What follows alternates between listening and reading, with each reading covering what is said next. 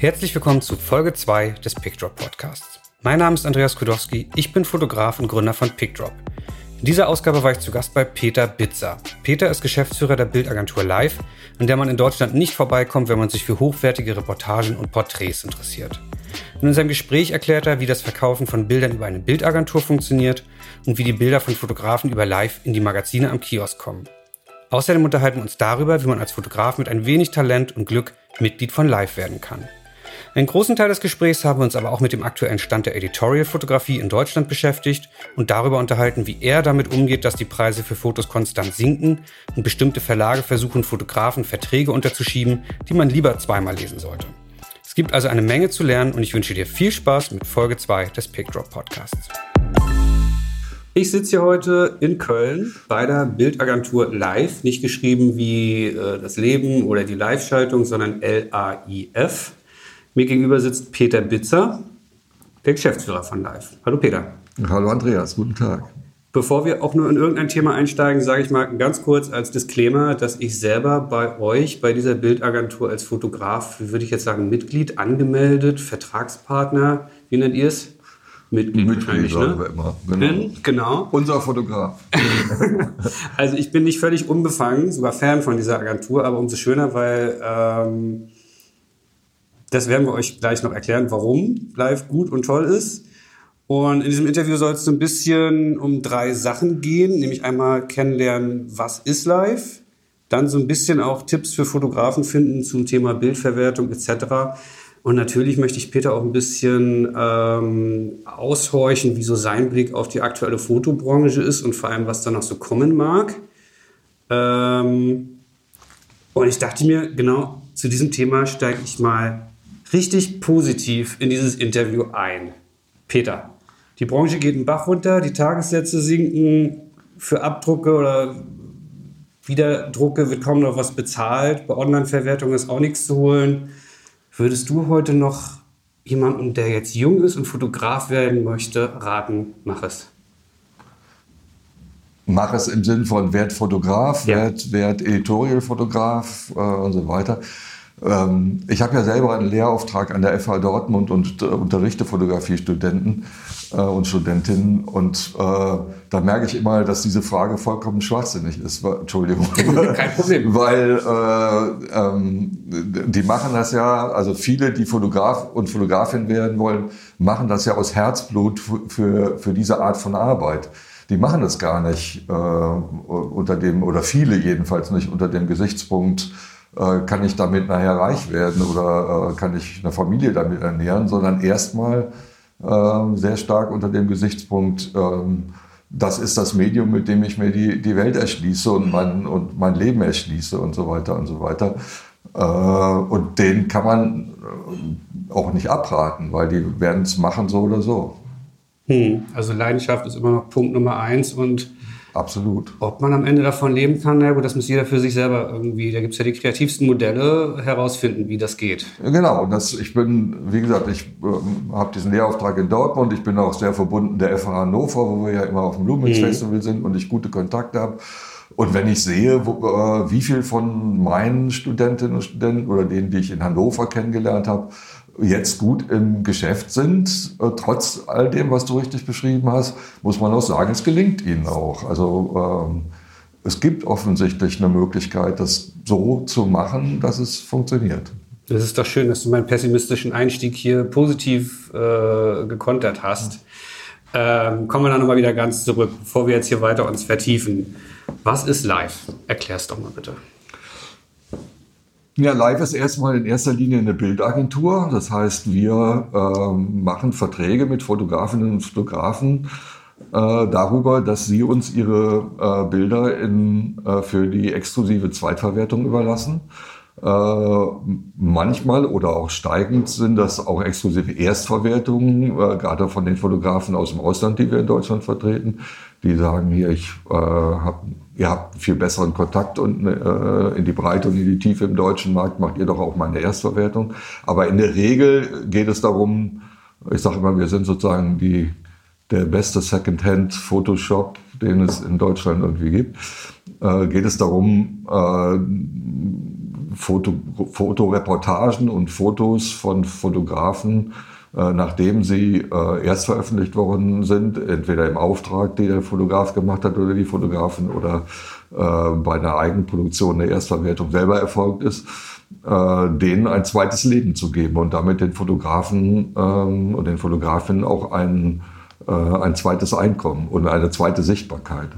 Also das Ziel ist, nachdem man als Fotograf jetzt für ein Magazin geschossen hat, dass die Bilder nicht hinterher auf der Festplatte im eigenen Archiv vergammeln, sondern über euch wieder an neue Magazine, bestenfalls auch irgendwie äh, werbliche Wiederverwendung etc. kommen und man genau. Longtail, wie es heute so schön heißt, noch Geld damit verdient. Genau, also früher gab es natürlich viel mehr Geld und dann war es wirklich so ein ökonomisches Standbein und das war ja auch die Idee und die ist es auch heute noch, nur unter anderer Bedingung, dass die Fotografen äh, dadurch, dass sie aus ihren Bildern auch nochmal ein zweites Einkommen erzielen, sich unabhängiger machen äh, und die Unabhängigkeit nutzen für schöne Fotoprojekte und so weiter und mhm. so weiter. Also das ist, das war schon allein, das war schon bei den Gründungen von Live, von anderen Agenturen, Bilderberg, Visum und so weiter, die, die ähnliche Idee. Ähm, und damals hat man halt gesagt, dass die Dias sollen nicht unter Bett stehen bleiben. Jetzt sagt man, die Bilder sollen nicht auf der Festplatte liegen bleiben. Hm, nicht auf der Festplatte vergammeln, wie man es äh, genau. auch ausdrücken könnte. Wie viele Fotografen sind aktuell bei euch unter Vertrag?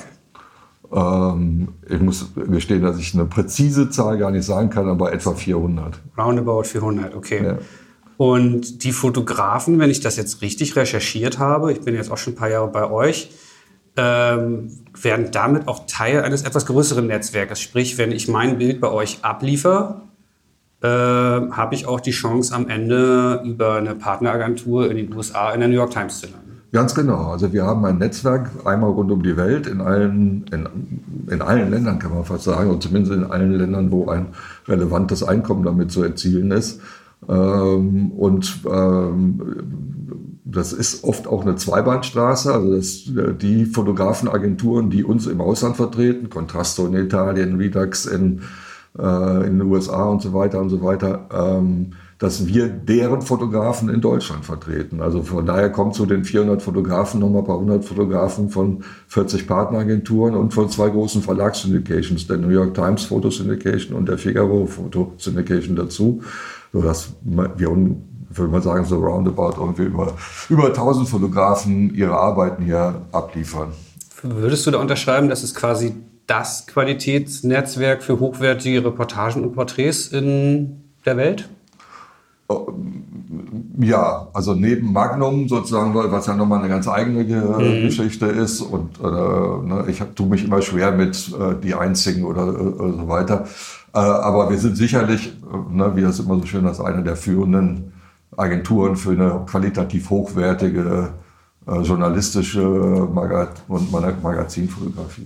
Ich persönlich würde jetzt sagen, in Deutschland noch die beste Agentur. Da musst du dich jetzt Danke. wahrscheinlich zurückhalten, äh, äh, um nicht über die Konkurrenz zu lästern, aber du kannst jetzt einfach nicken.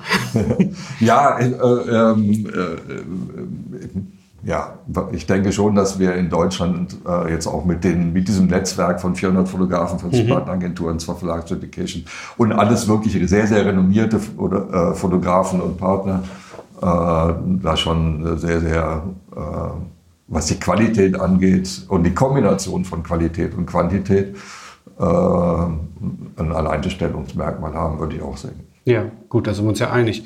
Ähm, bevor wir zum Inhaltlichen kommen, zum Perspektivischen, nochmal kurz zum Technischen. Mhm. Ich habe jetzt mein Foto gemacht, sagen wir, für den Spiegel. Das ist jetzt gedruckt worden. Die Sperrfrist vom Spiegel, ich weiß nicht, was beträgt die aktuell, drei Monate, ist um. Dann lade ich die Bilder zu euch hoch über einen FTP-Server, über ist gar nicht so wichtig. Was passiert dann genau? Wie läuft das alles technisch ab? Wie kommt mein Heft am Ende vom Spiegel in, sagen wir, die Zeit, den Stern. Ja, da, in die New York Times im besten Falle.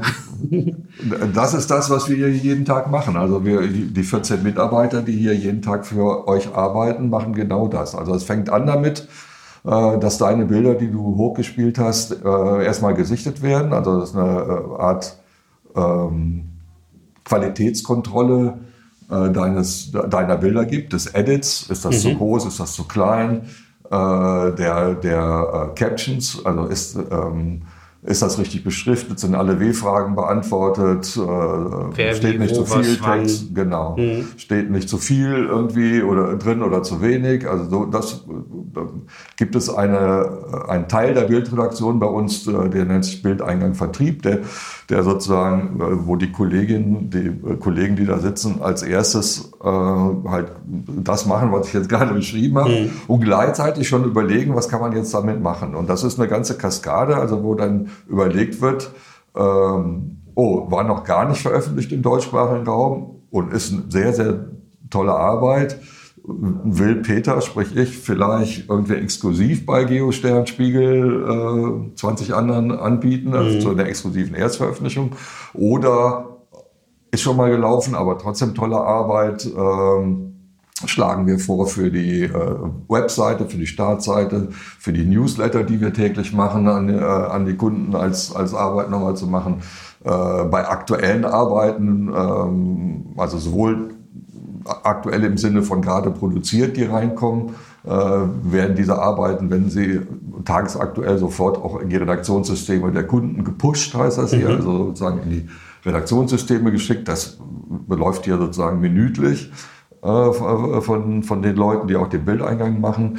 Ähm, oder es wird geguckt, ähm, oh, äh, Bertolucci ist gestorben, äh, haben wir tolle Bilder, machen wir jetzt einen aktuellen Newsletter heute Morgen mhm. noch. Gleichzeitig pushen wir die Bilder an die, äh, in die Redaktionssysteme. Da gibt es bestimmte Verteiler, wer für was und so weiter und so weiter. Also äh, so, das ist so die eine, der eine Teil der Arbeit und der andere ist halt, dass da der zweite Teil der Bildredaktion sitzt und ähm, die E-Mails und Anrufe der, der Kunden entgegennimmt und dann für die Bildauswahlen zusammenstellt oder Fragen beantwortet oder bessere Daten besorgt und so weiter und so weiter. Mhm. Pushen in die Systeme heißt, äh, da sitzt jetzt der arme Bildredakteur beim Stern und kriegt von dir jetzt eine E-Mail? Nein, natürlich nicht. Das läuft wie ab, genau. Der, der sitzt dort und hat ein Bildredaktionssystem und da kommt von dir die Nachricht. Erklär du mal. Ja, wie gesagt, auch da gibt es natürlich verschiedene Ebenen. Ne? Ich kriege eine exklusive Geschichte rein, äh, mache ein PDF daraus, äh, äh, schicke das an, an Andreas Tramp und Andreas Kronawitter, an die beiden Bildchefs vom Stern und an Lars Lindemann von Geo und so weiter und so weiter und sage hier exklusive Geschichte. Das ist so der eine Weg. Äh, oder sie haben halt einen News, den normalen Newsletter gekriegt. Ähm, kommt auch schon mal vor, dass ich denke, ist nicht exklusiv und dann rufen die an und sagen, Peter, warum hast du das nicht exklusiv geschickt? Mhm. Können wir das noch haben oder ist das schon ver, äh, sagen, schon runtergeladen? Und beim Pushen ist es halt äh, wirklich so, ja, da sitzt der äh, der Stern-Bildredakteur oder ähm, ne, vor einer Weile war das noch Petra Göllnitz, sie ist jetzt nicht da, äh, und guckt den ganzen Tag, was da so reinläuft. Und da sind wir quantitativ noch eine der kleineren. Also da könnte ich jetzt wirklich so, äh, das ist unvorstellbar, wie viele Bilder da, also das merke ich immer wieder, wenn ich das irgendwo erzähle, wie viele Bilder da pro Tag beim Stern zum Beispiel oder bei Spiegel oder anderen äh, in die Redaktionssysteme laufen und äh, da angeguckt werden müssen. Was kommt da so rein? Also ich weiß nicht, wie der aktuelle Standard ist. Also das letzte Mal mit den Sternleuten darüber gesprochen habe, ähm, zwischen 12.000 und 18.000 Bilder am Tag, äh, wenn es gut läuft, äh, also wenn es wenig ist. Äh, und wenn Oscar-Preisverleihung oder äh, die Trade Center äh, fällt zusammen, dann äh, sind, kann das auch mal 50.000 sein. Die eine Person dann sichtet? Die eine Person sichtet, genau. Mal ganz unter uns, gehst du noch davon aus, dass da alle Bilder angeguckt werden? Oder? Ja. Nein, ich meine, die Kollegin muss ja vielleicht auch mal auf Toilette und so. Also ähm, ähm, also ich habe da mal daneben gesessen und mir das angeguckt. Das ist, äh, geht wirklich rasend schnell. Äh, und äh, was wir deswegen auch äh, angefangen haben zu machen, äh, ist, dass wir sozusagen einmal in der Woche trotzdem nochmal unsere Best-of schicken und sagen, hier, vielleicht ist ja was durchgegangen. Äh, ne? Weil aus diesen Bildern wird auch ähm, äh, werden auch diese Bilder der Wochenstrecke im Stern vorne gemacht zum Beispiel. Mhm. Aber gibt es eben auch genau in, äh, genauso äh, in anderen Systemen. Also mein, meine Lieblingsanekdote ist immer, dass der Stern mal, äh, ist aber auch schon Jahre her, eine, äh, die großen Bildagenturen eingeladen hatte zu einem sehr, sehr netten Abendessen ähm, äh, in Hamburg in der Hafen City und dann danach gesagt hat, so und jetzt wollen wir mit euch darüber sprechen, was können wir tun, äh, damit ihr uns weniger Bilder schickt. Also da saßen wirklich so die sieben, acht, neun größten Bildagenturen, mhm. Äh, die Gruner und Jahr beliefern und wir waren auch dabei.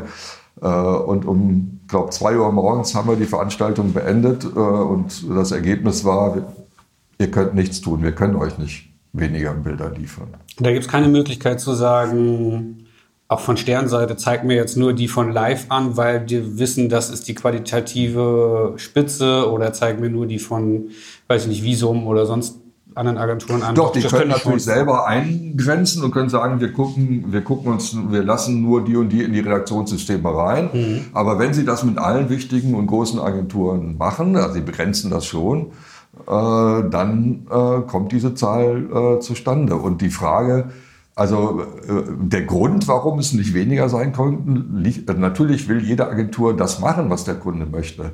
Aber ähm, das noch enger zu editieren, ist einfach zusätzliche Arbeit. Und die wird bei den Preisen, die in dem Markt sind, das ist ja sozusagen eine Leistung, für die man äh, nur an der, für die man nur ein äh, was zurückbekommt, wenn dann auch Bilder gedruckt werden. Mhm. Und, und die, äh, das wird sicherlich später nochmal Thema sein. Die Preise im Markt sind einfach in den letzten Jahren deutlich runtergegangen. Und dann äh, kann sich keine Agentur leisten, äh, dann nochmal, also klar kann man sagen, wenn ihr uns so und so viel im Monat noch zusätzlich gibt für den Push, dann stellen, dann, dann editieren wir das noch ein bisschen mehr runter. Äh, aber mit dem, was man daran verdient, äh, machen wir machen einen Edit. Wir schicken nicht Klar. alles. Also wir haben auch einen sehr, sehr guten Ruf für unsere Qualitätskontrolle da. Aber äh, noch enger ist noch mehr Zeit, gleich noch mehr Kosten und nicht mehr gedeckt. Also kann man ja wahrscheinlich auch sagen, liebe Fotografen, schickt nicht 50 Bilder von eurem Shooting, sondern beschränkt euch auf die besten 20? Oder würdest du sagen, nee, nee, nee, stopp, das wollen wir gerne hier, wir haben hier die Erfahrung, wir wollen auswählen. Man, man, kann das gar nicht mit einer fixen Zahl äh, sagen. Das hängt ja ganz von der Produktion ab, von dem, was man da gemacht hat. Aber was wir schon immer, würde ich sagen, versuchen, den Fotografen zu erklären, ist, dass es zum Beispiel bei einem Porträtshooting von einem Interview keinen Sinn macht, 300 Bilder zu schicken. Und wir haben das mal auf einem Fotografentreffen, du bist ja da auch immer, ich weiß nicht, ob du da dabei warst, haben wir mal so eine ohne den Fotografen zu nennen, so eine, so eine Anlieferung gezeigt. Das ist wie Daumenkino. Mhm. Ne? Also da ist, äh, kannst du einen Film draus, einen Bewegtfilm draus machen. Und das macht natürlich keinen Sinn. Äh, und, und wir haben auch nicht die Kapazitäten, äh, das dann runterzudimmen. Also aber natürlich, es sollen Varianten dabei sein. Es sollen, äh, ne, der, der Kunde muss auch mal eine Variante. Ne, ich, wir sagen immer Varianten ja, Dubletten nein. Hm. Äh, aber auch für den Fotografen ist das natürlich Arbeit und von daher ist das schon manchmal so ein Punkt zwischen Fotograf und Agentur zu sagen, hier, das ist deine Arbeit, da ein besseres Edit zu machen oder eine bessere Verschlagfoto oder Caption, so nicht unsere.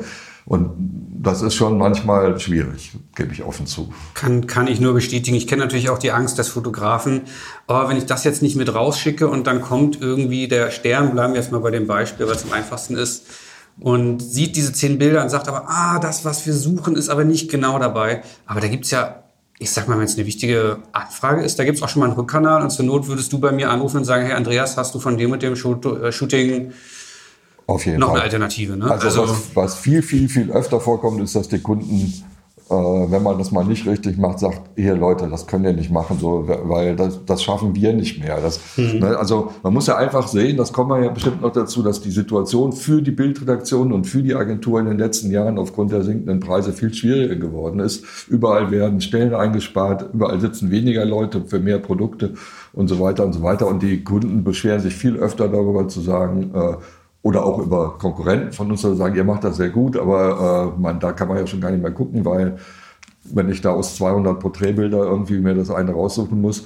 Das andere kommt auch vor und genau wie du beschrieben hast, dann, ne, wenn jemand anruft und sagt, ähm, ja, alles schön und gut, aber wir brauchen doch nochmal ein Hochformat, wo der den Arm nach rechts tut mhm. und äh, können den nochmal bei einem Fotografen anrufen. Auch da haben wir äh, wirklich äh, sage ich ganz unbescheiden, weil es wirklich wahr ist, einen sehr, sehr guten Ruf. Also die Kollegen oben, die da den Service machen äh, für die ganzen Kunden, äh, egal auf welche, bei welchem Kundenbesuch oder Bildagenturmesse ich mit den, Haupt, mit den Kunden spreche, ist das immer euer Service ist einfach super und da gehört sowas mhm. dazu. Ne? Jetzt gehen wir schon ganz schön in die Tiefe. Ich würde gerne noch mal ein bisschen zurückspulen. Erzähl mal was zu dir selbst und ich denke, das wird dann auch ein bisschen parallel zu der Historie von Live laufen. Was ist so deine persönliche, ich nenne es mal jetzt Fotohistorie und warum bist du heute Geschäftsführer von Live? Ja, jetzt kannst du sagen, es ist identisch, meine Fotohistorie mit Live oder fast identisch. Also ich habe äh, äh, ich bin mit 15 von der Schule geflogen. Ich habe alle äh, Schulabschlüsse auf dem zweiten Bildungsweg nachgeholt, habe dann Germanistik und Politik in Marburg studiert, also an der politisch sehr linken Uni. Das hat mich auch interessiert und war auch schön. Mhm. Äh, und mit dieser und äh, davor habe ich noch eine, eine, kaufmännische Ausbildung gemacht als Industriekaufmann, bevor ich diese ganzen Z zweite Bildungswegabschlüsse gemacht habe und ähm, diese Kombination kaufmännische Ausbildung und Germanistik-Politikstudium hat dann dazu geführt, dass ich nach dem Studium ähm, in, kann man ruhig sagen, linken äh, Zeitschriften und Zeitungsverlagen für Vertrieb und Marketing gearbeitet habe. Äh, Volkszeitung heißt eine Zeitung, die aber mhm. Freitag heißt. Äh, da habe ich Vertrieb und Marketing gemacht, als sie noch in Düsseldorf gesessen hat und Volkszeitung hieß. Äh, und dann habe ich irgendwann mal in einem Italienurlaub in einem windig kleinen Nest in der Toskana eine Anzeige der Taz gesehen, 1989, dass live in Köln äh, einen Vertriebs- und Marketingleiter suchte. Und weil mir das ähm, da alles ein bisschen zu hierarchisch war bei der Volkszeitung, äh, ähm, habe ich mich da beworben äh, und habe die Stelle auch gekriegt. Äh, habe dann 89 oder am 1.1.90 bei Live angefangen habe mich aber äh, relativ schnell mit den damaligen Live-Gründern wieder überworfen. Äh, wir hatten einfach, wie man heute so schön sagt, unterschiedliche Vorstellungen von der Zukunft. Äh, und dann äh, hatte Bilderberg, damals sozusagen die führende deutsche Fotografenagentur, äh, eine Stelle für den Auslandsvertrieb ausgeschrieben, ausgeschrieben in der Zeit. Äh, auf meinem Geburtstag genau. Und äh, auf diese Stelle habe ich mich irgendwie beworben und habe die Stelle auch bekommen und war dann äh, gut zwei Jahre bei Bilderberg erst Auslandsvertriebsleiter und dann da Vertriebs- und Marketingleiter.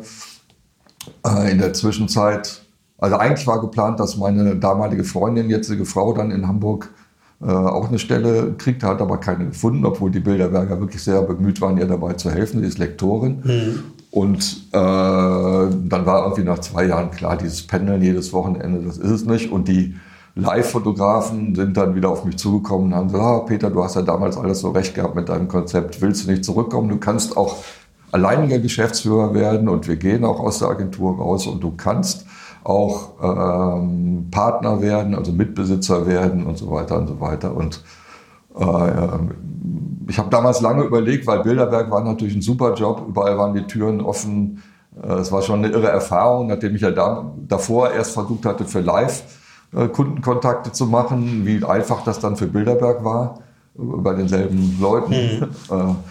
Und, aber diese, also vor allen Dingen diese persönliche Sache, dass ich nicht immer am Wochenende pendeln wollte, hat dann dazu geführt, dass ich den Live dann wieder zugesagt habe und seit jetzt, also seit äh, Mitte 93, also jetzt seit 25 Jahren hier Geschäftsführer bin. Und wenn ich das jetzt richtig verstanden habe, war live vorher wie kriege ich das jetzt ohne Wertung hin? Ein etwas chaotischer Haufen gegründet von Fotografen selber? Nee. Kein chaotischer Haufen, ja, gegründet von Fotografen selber. Also Live ist 1981 von erst vier, dann kurze Zeit später sechs äh, Kölner Fotografinnen und Fotografen als Fotografenbüro gegründet mhm. worden, was es ja heute auch wieder ganz viel gibt. Ja. Also äh, vier, dann sechs Kolleginnen und Kollegen, die alle hier aus dem Kölner äh, politischen Spektrum kamen, die hier so äh, Hausbesetzungsszene fotografiert haben, alternative Stadtzeitungsfotografie gemacht haben, Drittweltfotografie gemacht haben und die sich da in dieser Arbeit zusammengefunden hatten, gemeinsam gesagt haben, ach, gemeinsam können wir uns so eine viel bessere Infrastruktur aufbauen, Kosten sparen, gemeinsam Buchhalter einstellen und die dann irgendwann mal auf die Idee gekommen sind zu sagen, oder oh, können wir uns ja auch jetzt einen gemeinsamen Vertrieb und äh, Marketingmann irgendwie leisten mit, mit dem, was wir machen. Die haben damals, diese sechs haben auch für Spiegel und Stern und so schon gearbeitet, aber eben doch viel eher im Kölner Raum.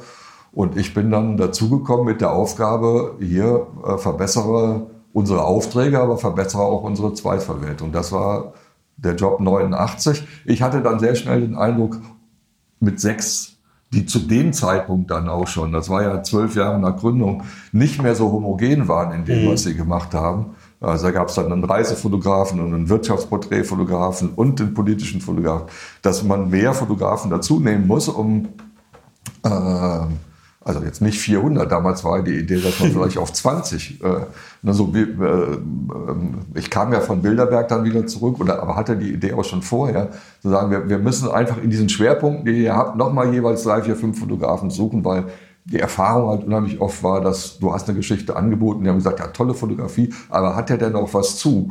Und das hatten wir aber nicht. Ne? Weil, äh, und dann, aber dieser Vorschlag, mehr Fotografen dazuzunehmen, ist bei den alten Gesellschaftern nicht gut angekommen. Da war immer das Bild vom Stück Kuchen, was dann für sie kleiner mhm. wird. Und ich habe versucht zu erklären, dass der Kuchen größer wird und dadurch die Stücke nicht kleiner, sondern größer werden konnte ich mich nicht durchsetzen und dann bin ich halt wieder gegangen. Und so. Aber meine Fotohistorie. Historie, du Moment, ja. Äh, ganz, ganz kurz. Du bist dann nochmal wieder gegangen? Nein, das naja, war dann beim bin, ersten Versuch. Okay. Genau. Und dann bist du wieder gekommen und habe dann dieses Konzept, so wie ich es jetzt beschrieben habe, äh, durfte ich dann sozusagen äh, umsetzen. Okay, das heißt, aus, äh, was meinst du, sechs bis acht Fotografen wurden dann über die Zeit, wie, wie lief das ungefähr weiter? Genau, dann wurden es erst zehn, dann wurden es 16, dann wurden es 25, dann wurden es 30, 40. Ich hatte damals, das war ja 93, ähm, äh, ich hoffe, ich kriege jetzt keine äh, Klage an den Hals, aber hieß mein internes Konzept, als ich zurückkam von Bilderberg, mach aus Live Bilderberg 2000. Also das Ziel war sozusagen bis zum Jahr 2000 auch 30, 40 wirklich so hochwertige äh, Fotografen zusammenzukriegen. Ähm, und ähm, das hatte ich auch 2000. Mhm. Ähm, nur war damals dann 2000 die Marktsituation schon komplett anders. Da gab es dann Caddy und Corbis und äh, es war wieder nicht möglich. Es war so ein bisschen hinterherrennen, äh, so wie bei Hase und Igel. Äh, man war dann auch mit 30, 40 Fotografen in vier, fünf verschiedenen Schwerpunkten nicht mehr auf dem Markt in der Zweitverwertung. Äh, so. Und, äh, und dann hätte die Entscheidung anstanden, angestanden, bleibt man so groß und macht eher sowas wie Ostkreuz oder also äh, ne, sozusagen, äh, wo die Zweitverwertung, sage ich jetzt mal, nicht so dominant ist wie bei uns. Und damals war aber die Entscheidung zu sagen, nein, wir wollen wir gehen weiter in die Richtung. Also die Fotografen, die zu Live kommen, sind, in er, sind selber so gut im Markt, dass sie nicht in erster Linie eine Agentur brauchen, die ihren Aufträge besorgt. Oder sie sind auch nicht so interessiert, Kollektivsachen zu machen. Manchmal schon, aber nicht so in dem Maße, wie zum Beispiel Ostkreuz das macht. Mhm. Wir so, die Fotografen haben damals alle gesagt, wir wollen in erster Linie eine nationale und vor allen Dingen internationale, wie du das am Anfang ja auch gefragt hast, äh, super Zweitverwertung haben. Und eine Agentur, die gleichzeitig was von Fotografie versteht, wo die ein Qualitätlabel ist, äh, die eine Familie ist mhm. äh, und so weiter. Und dann haben wir das eben weiter ausgeweitet bis eben zu der Situation, wie sie heute ist. Das ist dann einfach wahrscheinlich ohne großes Geholper einfach auf 400 angestiegen über die Jahre. Genau, es ist immer, äh, ne, man hat dann irgendwie geguckt. Äh, ich hab, damals habe ich natürlich äh, sehr offensiv auf Fotografen und Fotografen angesprochen. Mache ich heute weniger, weil wir eigentlich schon ausreichend haben, aber es bewerben sich auch genug. Äh, heute mache ich es nur noch sehr gezielt. Äh, mhm. Und ja, genau. Also es wurde dann, ne, also die Anzahl der Fotografen äh, ist gestiegen. Dann kam die erste Agentur, damals Rea aus Frankreich, die gesagt hat, äh, wir würden euch gerne im Ausland vertreten. Äh, und als das gut lief, gesagt haben, wollt ihr uns nicht in Deutschland vertreten? Und so ist das alles so doch sehr äh, harmonisch gewachsen. Gleichzeitig hier die, die, die Anzahl der Mitarbeiter und die Struktur hat sich verändert. Ähm, ja, genau. Das ist, äh, war so ein fließender Prozess. Nicht schlecht. Die Mitarbeiter sind zwischendurch, äh, du hast mir vorhin schon die Zahl genannt im Vorgespräch, ist bis auf 40 zwischendurch hochgeschnellt. Genau. 40 Leute muss man sich mal vorstellen, die allein dafür da sind, Bilder, die schon mal geschossen wurden, einfach nur irgendwo anders wieder unterzubringen. Genau. Und das hat auch sehr, sehr gut funktioniert. Also es äh, war, äh, war auch ökonomisch sehr rentabel und äh, profitabel und äh, ähm, ja, die Wende kam halt 2008 mit der Finanzkrise, aber äh, auch wegen äh, der Digitalisierung der Bilder. Also da ja, ab, ab, kann sagen, die letzten zehn Jahre waren dann auch ein sehr, sehr entscheidender Wendepunkt in dem, wie die weitere Entwicklung gelaufen ist. Ähm, das klingt jetzt fast schon wieder ein bisschen pessimistisch, aber ich habe ja vorhin auch schon einen Teil eurer Büros gesehen. Ich kenne natürlich auch deine Kollegen und dich. Äh, Pessimismus sehe ich jetzt hier nicht, aber trotzdem seid ihr inzwischen runter auf 14. 14 Mitarbeiter. Mitarbeiter. Ja. Okay. Aber sukzessive innerhalb von zehn Jahren. Also jetzt nicht in einem Schnitt, aber immer, immer mal wieder. Da sind auch Stellen dabei, wo man sagen muss, die brauchte man auch so nicht mehr. Also ich sag mal, wir hatten alleine vier Mitarbeiterinnen, die die von uns rausgeschickten Dias und Prints wieder in die Archive zurücksortiert haben und die mhm. Lieferscheine überprüft haben, ob sie vollständig zurückgekommen sind. Sowas brauchen wir natürlich alles nicht mehr. Oder wir haben ja eben schon äh, im Vorgespräch, habe ich dir gezeigt, wo früher hier äh, die IT-Abteilung mit sieben Personen saß und wo wir jetzt einen, Gal einen Fotogalerieraum haben und äh, wo am Anfang eben die eine Million Dias, die hier lagerten und die paar zehntausend Prints alle eingescannt werden mussten. Und äh, als das geschafft war, äh, die äh, selbst gescannten äh, Bilder der Fotografen Qualität, einer technischen Qualitätskontrolle unterzogen wurden. Das ist ja auch alles nicht mehr notwendig. Also es war jetzt, es sind auch viele Stellen abgebaut worden, die einfach auch nicht mehr nötig mhm. waren. Aber äh, gleichzeitig sind natürlich jetzt auch aus ökonomischen äh, Gründen wegen eben äh, der doch in einigen Bereichen äh, drastisch gesunkenen Preise ähm, notwendig gewesen, äh, auf diese Stellen, auf Stellen zu verzichten. Hm. Zum negativen Teil, der zieht sich natürlich immer wieder so ein bisschen durch dieses Gespräch durch, wie in der ganzen Branche. Ich glaube, es ist heute kaum noch möglich, mit einem Fotografenkollegen abends ein Bierchen trinken zu gehen, ohne dass geschimpft wird und gejammert. Äh ich sage das ohne Jammern und Schimpfen. Also mhm. ich, ich, es ist einfach eine Realität. Also ähm, ähm, die kann man auch sehr nüchtern und rational kann man die nachvollziehen. Also man ist natürlich immer traurig, wenn man, äh, wenn hier Kolleginnen und Kollegen live verlassen müssen oder nicht übernommen werden oder sonst irgendwas. Äh, und es ist natürlich immer auch eine Anstrengung, den Workflow in der Agentur darauf neu einzustellen. Aber äh, ich sage das, ich jammer da gar nicht groß drüber. Würde mir auch leid tun, wenn jetzt der Eindruck entstanden ist. Nee, nee, ich meinte damit dann gar nicht äh, dich, sondern ähm, allgemein die Branche. Ähm. Es, ist, es ist einfach, es, ne, es, ist, es ist einfach ein Entwicklungsprozess, den ja auch viele, viele andere Branchen äh, mitmachen. Äh, es gibt schon so ein paar Seiten, wo ich irgendwie denke, also da gibt es schon absurde Situationen, wenn man dann zu Preisverhandlungen in sehr, sehr, sehr exklusiven Räumen der Kunden sitzt, mit Leuten, die sicherlich das äh, Dreifache von mir verdienen, wenn nicht mehr, äh, und die einem dann erzählen, dass sie leider die Preise senken müssen. Also es gibt schon so Sachen, wo ich denke, ähm, es geht natürlich schon auf die Schwächeren, die Fotografen mhm. und, die, und die Agenturen. Äh, aber ähm, im Großen und Ganzen ist das alles nach, rational nachvollziehbar und äh, gehört das einfach zum Beruf eines Geschäftsführers und eines Kaufmanns dazu, sich darauf immer wieder neu einzustellen.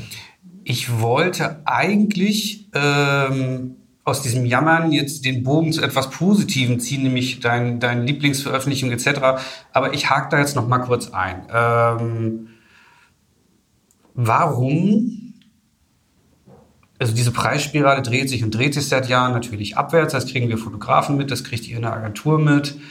Ähm, ich frage jetzt mal so ganz ketzerisch, warum kriegt eine Agentur wie Live mit 400 Fotografen, die einfach ganz bockig sich hinstellen können und sagen, ja, dann könnt ihr, ja, dann kriegt ihr unsere Bilder halt nicht.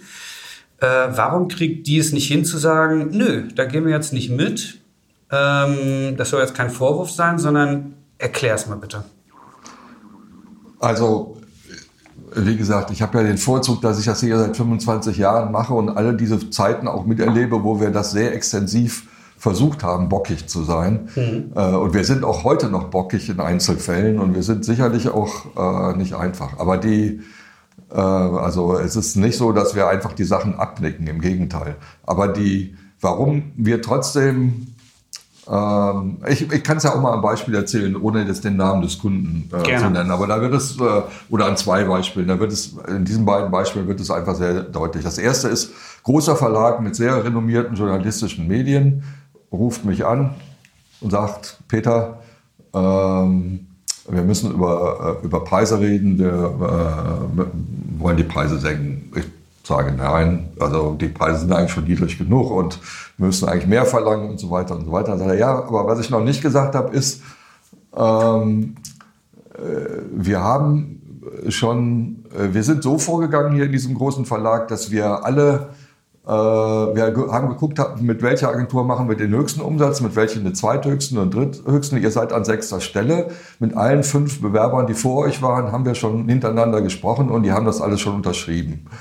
Äh, und äh, wir können gerne noch mal in Detail reden, aber wir können dir sagen, auch von sozusagen von, von den Controllern über uns, von der Verlagsvorstandsseite, äh, haben wir keine großen Spielräume, dann seid ihr draußen. Also ähm, so. Dann habe ich mich mit, na, äh, haben, wir, haben gesagt, okay, ich komme dahin und wir sprechen. Äh, und dann habe ich versucht, mich mit äh, äh, Frau Klingsporn von Focus irgendwie zusammenzutun und zu sagen, hier. Agentur Focus, Agentur, nicht, nicht Nein, Agentur Fotos. Äh, Fokus, äh, wir sind die beiden Qualitätsagenturen. Ähm, äh, gerade für diesen Verlag sind wir eigentlich unersetzlich. Mhm. Wir tun uns zusammen äh, und ähm, versuchen da mal was. Dann fing das schon damit an, dass die nicht erlaubt haben, dass wir sozusagen zu zweit da auftreten, sondern äh, nur einer hingehen durfte. Dann hat Frau Klingspong gesagt, okay, dann mach, machen Sie das, Herr Bitzer bin ich da hingegangen und äh, ich sage immer, ich bin wie ein Tiger gestartet und wie ein Bettvorleger geendet. Äh, es ist, ähm, also es ging um eine 30-prozentige Kürzung. Wir haben uns bei 25 Prozent irgendwo geeinigt. Ähm, lange Rede, hauptsächlicher Sinn ist einfach, und das markiert die Situation einfach, dass die ähm, auf der einen Seite, die Verlage wollen Kosten einsparen, damit sie bei sinkenden Leserschaften und bei sinkenden Werbe- und Anzeigegeldern ihre Renditen halten können. Äh, und auf der anderen Seite gibt es ein komplettes Überangebot an Fotografie, auch an guter Fotografie, mhm. an Bildagenturen, an Angebot im Markt. Das ist ja ne, ganz simpel. Äh, und äh, es gibt gerade unter denen, die noch größer sind als wir, deutlich größer sind als wir, vier, fünf Agenturen gibt es einen äh, Kampf um den Markt äh, mittels Preis. Also äh, da ist es oft so, dass diese Agenturen nochmal niedrigere Preise anbieten, bevor der Kunde kommt und das will. Aber auf jeden Fall, wenn der Kunde sagt, so, ne, machen die das mit. Und dann bist du ähm, als eine Agentur wie wir, hast du noch ein bisschen Spielräume. Also diese 5% Unterschied kam daher, dass wir gesagt haben, aber auf keinen Fall für die großen für die Doppelseiten und Cover und, äh, mhm. und so weiter und so weiter.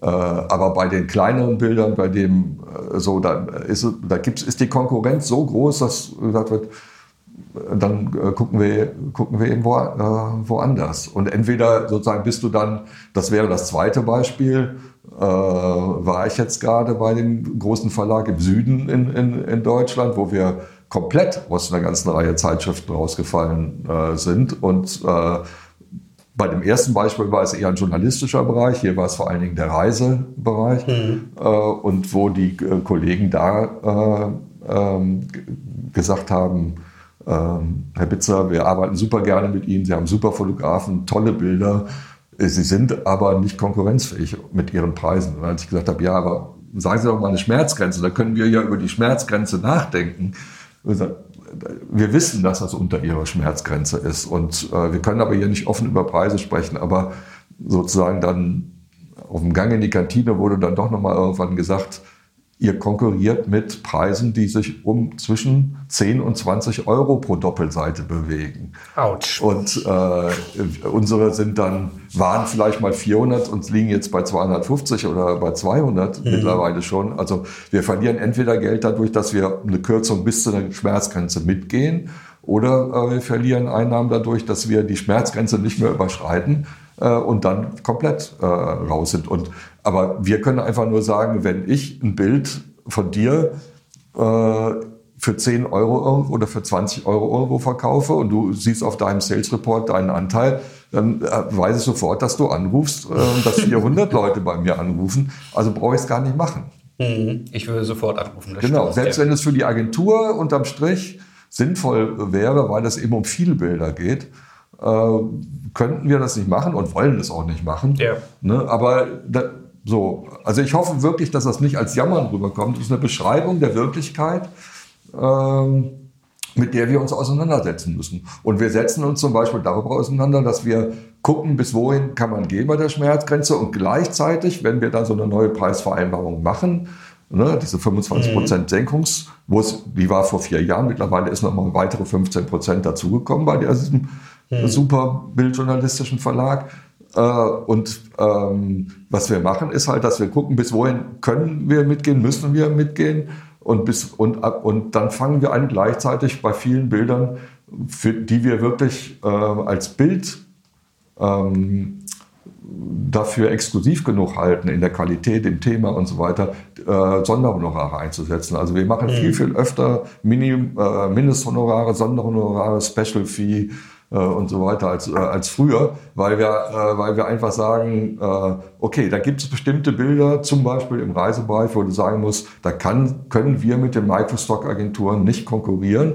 Da, da sind Bilder von semi-professionellen Amateuren, die eben nicht mhm. äh, ihr Unterhalt damit, äh, ne, diese 10-Euro-Bilder äh, von unserer Konkurrenzagentur, da kannst du nicht mit, ne, so, und dann sagst du, aber das, die sind gar nicht so viel schlechter oder vielleicht sogar gleich gut wie äh, diese semi-professionellen Bilder, wie sehr plakativer Reisefotograf bei mhm. uns.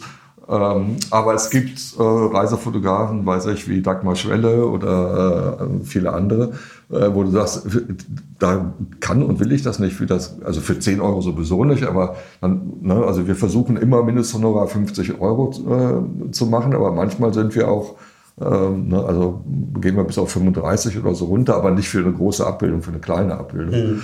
Ähm, und, äh, aber selbst so ein Bild kann man zum Beispiel bei Dagmar Schwelle werden wir nicht machen. Also wird man, äh, wird man Mindesthonorare ansetzen oder wenn es äh, Sachen von Peter Bialobreski oder anderen sind, wird, man sagen, äh, kostet mindestens 250 Euro und äh, das funktioniert auch ganz gut, aber man muss halt sehr, sehr genau darauf achten, ist das Bild wirklich äh, so exklusiv in der Qualität oder im Thema, äh, äh dass der Bildredakteur sagt, das kriege ich dann. Das ist ja heute so, dass der Bildredakteur, zum, wenn er oft, wenn er ein Live-Bild einsetzen will, dann zum Chefredakteur gehen muss und sagen muss hier, ich will jetzt mal ein Live-Bild einsetzen. Ich brauche hier extra Honorar, hier, genau, extra Budget für die die Seite. Äh, genau. Mhm. Und dann muss das natürlich auch irgendwie für den äh, nachvollziehbar sein. Ne?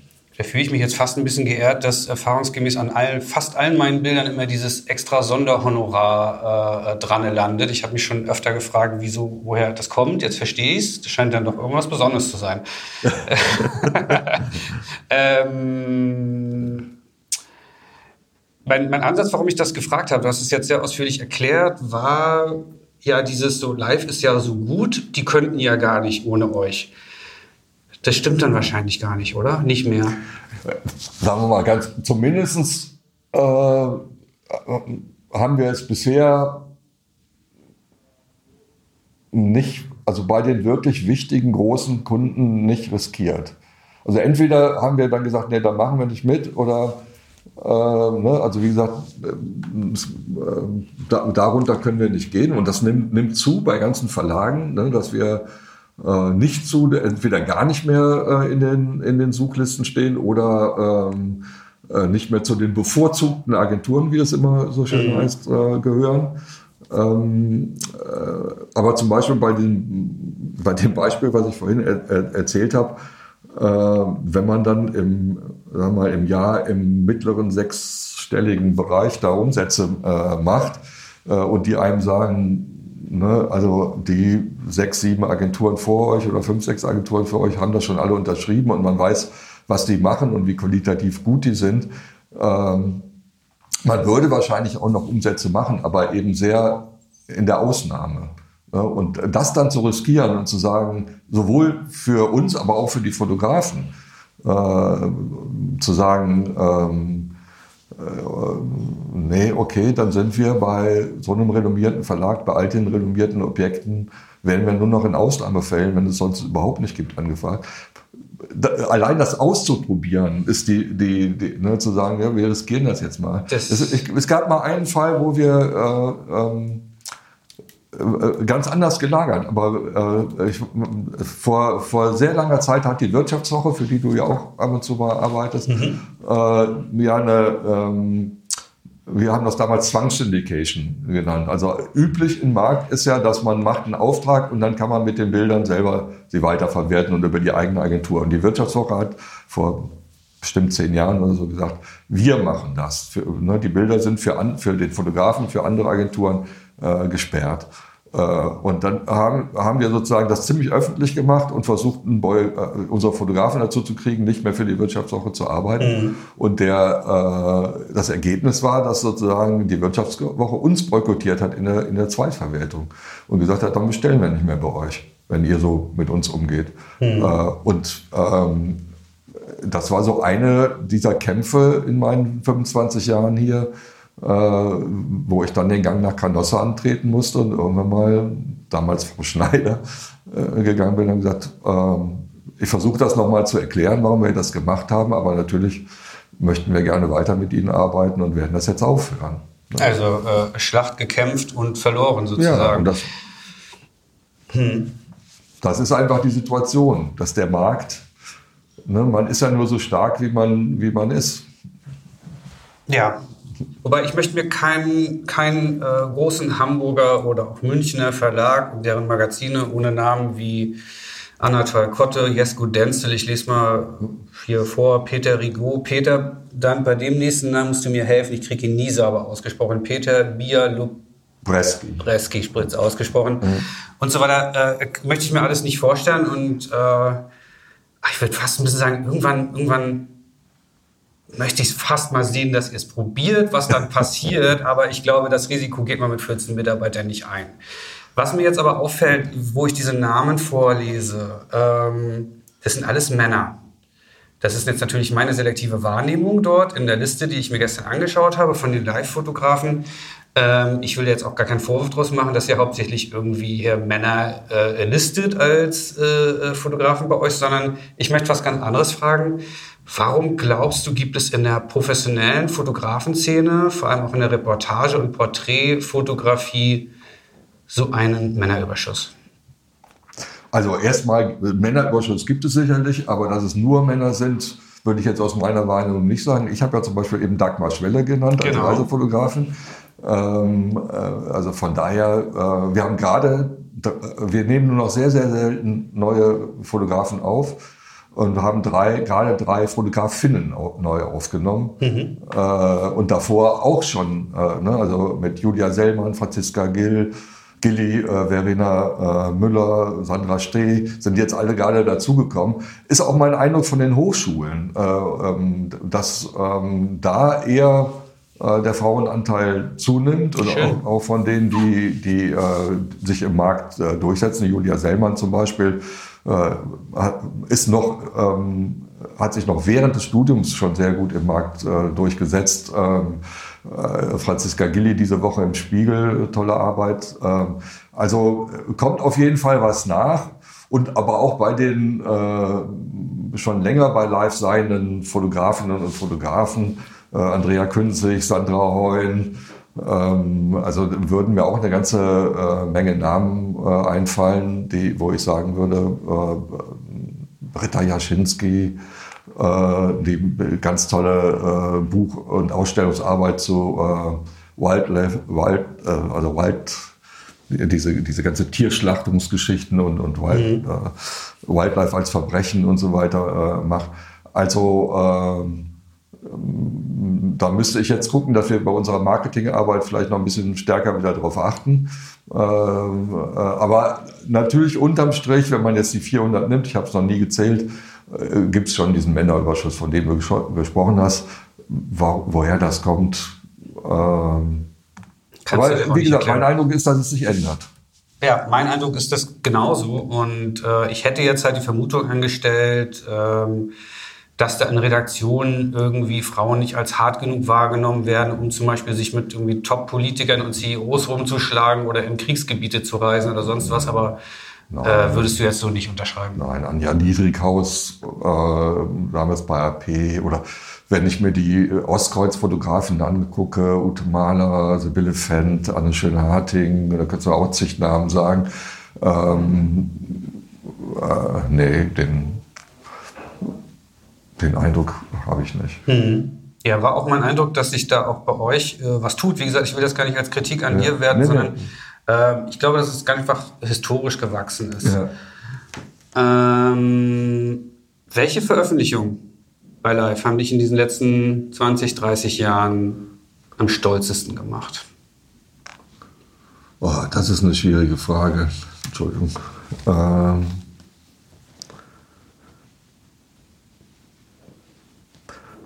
also es gibt schon so Lieblingsveröffentlichungen von mir, aber das sind dann auch in der Regel Veröffentlichungen der Fotografen und nicht, also Erstveröffentlichungen oder Bücher vor allen Dingen. Ne? Also, Zum ähm, Beispiel? Äh, Michael Wolf, Tokyo Compression Final Cut ist sozusagen, ähm, seitdem es das gibt, mein absoluter äh, Favorite. Aber natürlich auch die Bücher von Peter Bielobreski, äh, von, äh, von anderen. Ähm, ich hatte gestern Abend, aber ich weiß, es führt jetzt vielleicht zu weit, vielleicht musst du das nachher äh, rausschneiden, weil das so ein Detail ist. Gestern, äh, es fand, das war für mich sehr erhellend. Ich, äh, ich hatte vor einem Jahr die Anfrage von der äh, vom Fachbereich Design der FH Dortmund, äh, also nicht der Fotografie, sondern der Grafik, äh, ob ich es erlauben würde, dass sie, dass die, dass ein Grafikseminar vier, fünf Semester ähm, ähm, Live-Reportagen dazu nutzen können, äh, Fotobücher zu machen. Jede Studentin, jeder Student soll aus einer Live-Reportage ein Fotobuch machen. Und die waren, da waren drei gestern Abend da, die aber auch von anderen Kommilitonen die Bücher mit hatten. Äh, und das war sehr, sehr, sehr beeindruckend, wie so Reportagen, die wir sonst schon mal an Geo verkaufen oder Stern verkaufen oder Mare oder Christmann oder sonst irgendwann, äh, was man daraus noch machen kann, wenn man denen noch viel mehr Platz gibt, in so einem Buch zum Beispiel. Ne? Ähm, also, ähm, aber jetzt Lieblingsveröffentlichungen in, da, also das sind dann manchmal auch so Veröffentlichungen, die, die auch was mit so da, also wo es gar nicht nur die Frage ist, wie gut ist das präsentiert, Ne, da gibt es natürlich schöne, weiß ich, ähm, gab eine schöne Strecke von Thomas Monita, die wir an Geo verkauft hatten, ähm, zu diesen äh, Handwerkern auf der Straße. Wie, wie nennt man die nochmal?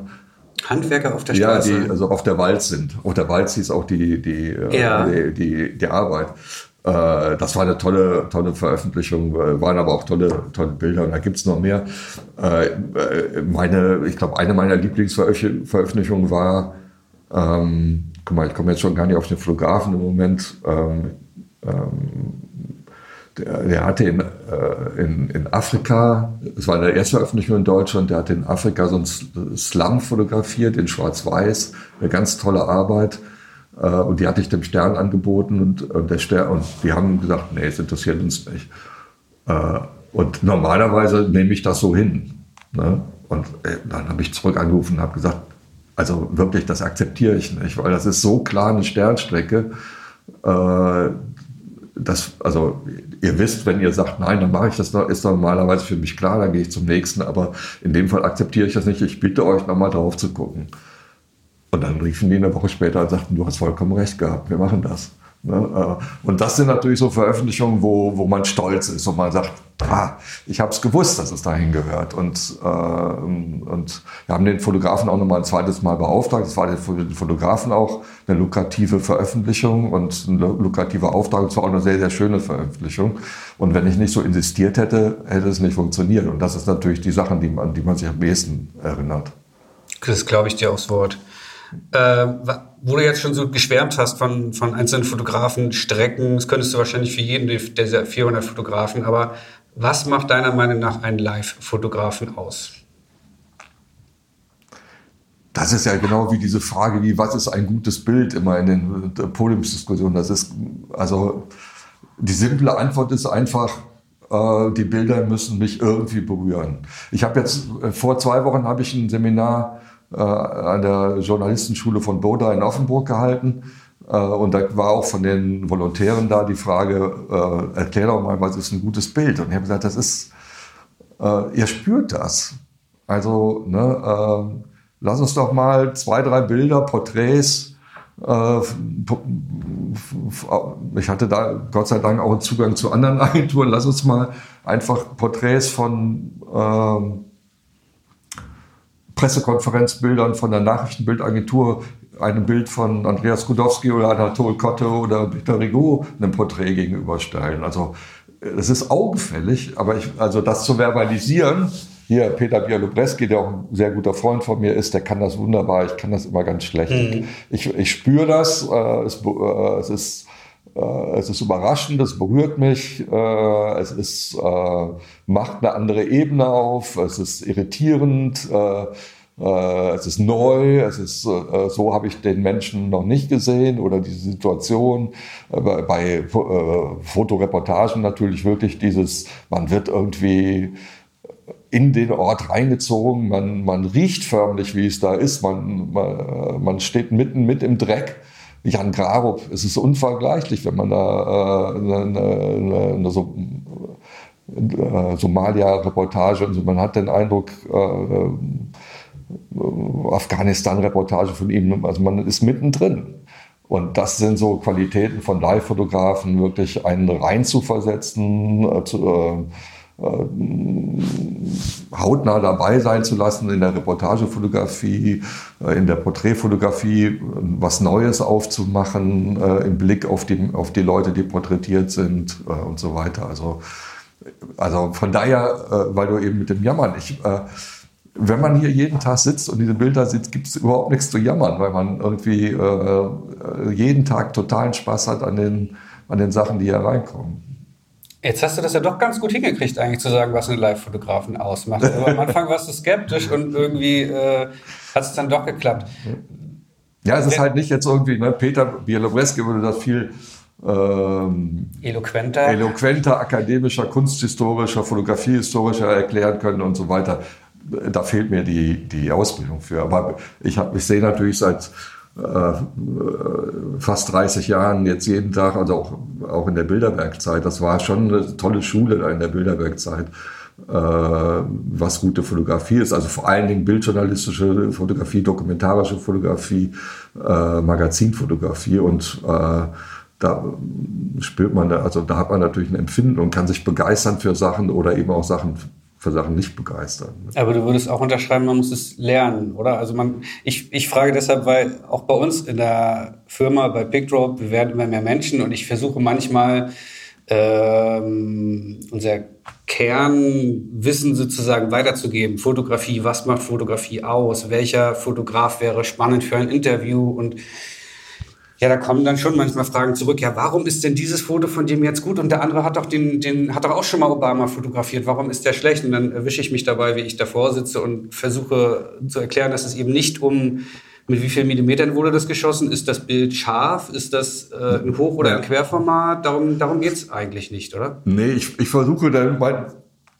weil ich ja meine Schwäche in Anführungszeichen da schon kenne, das äh, nicht akademisch verbalisieren zu können auch bei der FH Dortmund, weil ne, je höher die Semester, umso mehr ist die Erwartung. Man kann das jetzt akademisch erklären. Ich versuche das einfach immer zurückzugeben und zu sagen, äh, äh, findest du das Foto denn gut? Äh, wenn ja, dann erklär doch mal, warum, was meinst du, warum findest du es gut? Und dann lässt sich das meistens zumindest über solche Begriffe wie berührend, äh, überraschend äh, und so weiter irgendwie ähm, herausfiltern. Ne? Ähm, oder langweilig. Und äh, warum ist es langweilig? Ja, hat man so schon tausendmal gesehen und ähm hm. kann ich unterschreiben. Ähm, jetzt bin ich von mir ganz toll selber überzeugt. Ich bin jetzt vielleicht ein 20-jähriger Jung, wie sagt man, Jungsporn. Ähm, und ich möchte unbedingt zu live. Was muss ich tun, um Fotograf bei Live zu werden? Es ist im Moment wirklich schwierig. Also, äh, also es bewerben sich so im Schnitt, ich würde sagen, so 10, 15 alle ein, zwei Wochen. Äh, und wir nehmen ein, zwei, drei, alle ein, zwei, drei Monate noch. Aber wir nehmen noch welche. Und was ich machen muss, ist einfach, äh, ich, das erste ist, ich muss mich selber fragen, passe ich in diesen Kontext? Weil ganz viele, die sich bewerben, äh, offensichtlich nicht richtig hingucken können. Ne? Also passe ich ähm, in dieses Vertriebsmuster rein. Also das ist mal, es ist auch immer sehr schwierig, weil man muss einerseits in das Vertriebsmuster reinpassen, andererseits darf es keine Doublette sein. Ne? Also man muss, also weiß ich, jemand wie Julia Sellmann zum Beispiel äh, ähm, macht Porträtfotografie ganz viele äh, und Reportagefotografie haben wir natürlich schon sehr viele und sehr gute Leute. Aber sie macht das in einem sehr, sehr erfrischenden Stil mit, mit sehr, sehr schönen Ideen äh, und ähm, Charlotte Roach Bilder kann man nicht genug haben und mhm. äh, also gute Charlotte Roach Bilder kann man nicht genug haben. Äh, und äh, aber gut, also man, man, wenn man überprüft dann und denkt, da passe ich eigentlich von meiner Qualität sehr gut rein, obwohl viele schreiben, ich von meiner Qualität denke ich, passe ich da gut rein und du denkst, was hast du gesehen auf dieser Webseite, wenn du das meinst? Aber äh, ähm, das, wenn man das meint, dann muss man mir äh, p.bitzer.live.de eine äh, E-Mail schreiben und wo man einen Link zu seiner Webseite oder ein PDF oder beides äh, hat, äh, also PDF dranhängt oder PDF und Link äh, und sich vorstellt und ähm, äh, also das ist auf jeden Fall das Grundrangehen. Ich, manchmal rufen auch Leute an und sagen, können wir direkt einen Termin haben und sagen, ich gucke mir, das macht keinen Sinn für dich nicht, für mich nicht, wenn, wenn wir uns treffen und äh, dann gucke ich hier nur Portfolios. Äh, ich gucke mir das erst alles in Ruhe an und dann habe ich vielleicht äh, Fragen und dann melde ich mich per E-Mail. Und wenn ich dann das Gefühl habe, es könnte sein, dann versuche ich trotzdem auf jeden Fall noch ein persönliches Gespräch hinzukriegen, weil ähm, neben der Frage der Qualität der Fotografie, neben der Frage, äh, passt das in unser, passt das in das Beuteschema unserer Kunden, würde ich mal sagen, was der oder die Fotografin da macht, äh, ist auch die Frage, passt der oder die menschlich äh, zu uns? Kann man gut miteinander umgehen? Hat man den Eindruck, das wird funktionieren? Äh, ich frage auch immer, äh, entweder schon im Vorfeld oder spätestens bei dem Gespräch, die Erwartungen ab. Mhm. Äh, und wenn jemand sagt, ja, ich erwarte, ich bin ja noch ganz jung, ich erwarte, dass du mir hilfst, in den Markt reinzukommen, dann sage ich so, äh, so, so rum funktioniert es nicht, sondern ne, wir sind in erster Linie äh, eine Zweitverwertungsagentur. Wir, ähm, du musst schon zumindest einen Fuß im Markt drin haben und ich muss den Eindruck haben, auch von deiner Persönlichkeit, das wird jetzt so weitergehen. Äh, andersrum, ne, ich bin schüchtern und scheu und ich kann keine, ich will keine Redaktionsbesuche machen und ich denke, bei euch kriege ich dann die Aufträge.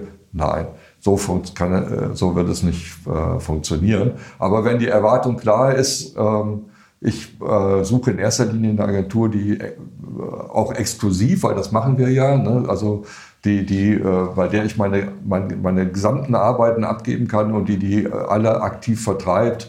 Äh, und, und darüber hinaus bin ich froh, in so einem Qualitätsclub zu sein wie mhm. Live und äh, und ein bisschen auch ein Background zu haben für Fragen, die ich vielleicht habe und äh, profitiere auch von euren Marketingaktivitäten, weil die immer sehr stark an die Fotografen gebunden sind, die PR-Sachen, die wir machen und Marketing-Sachen.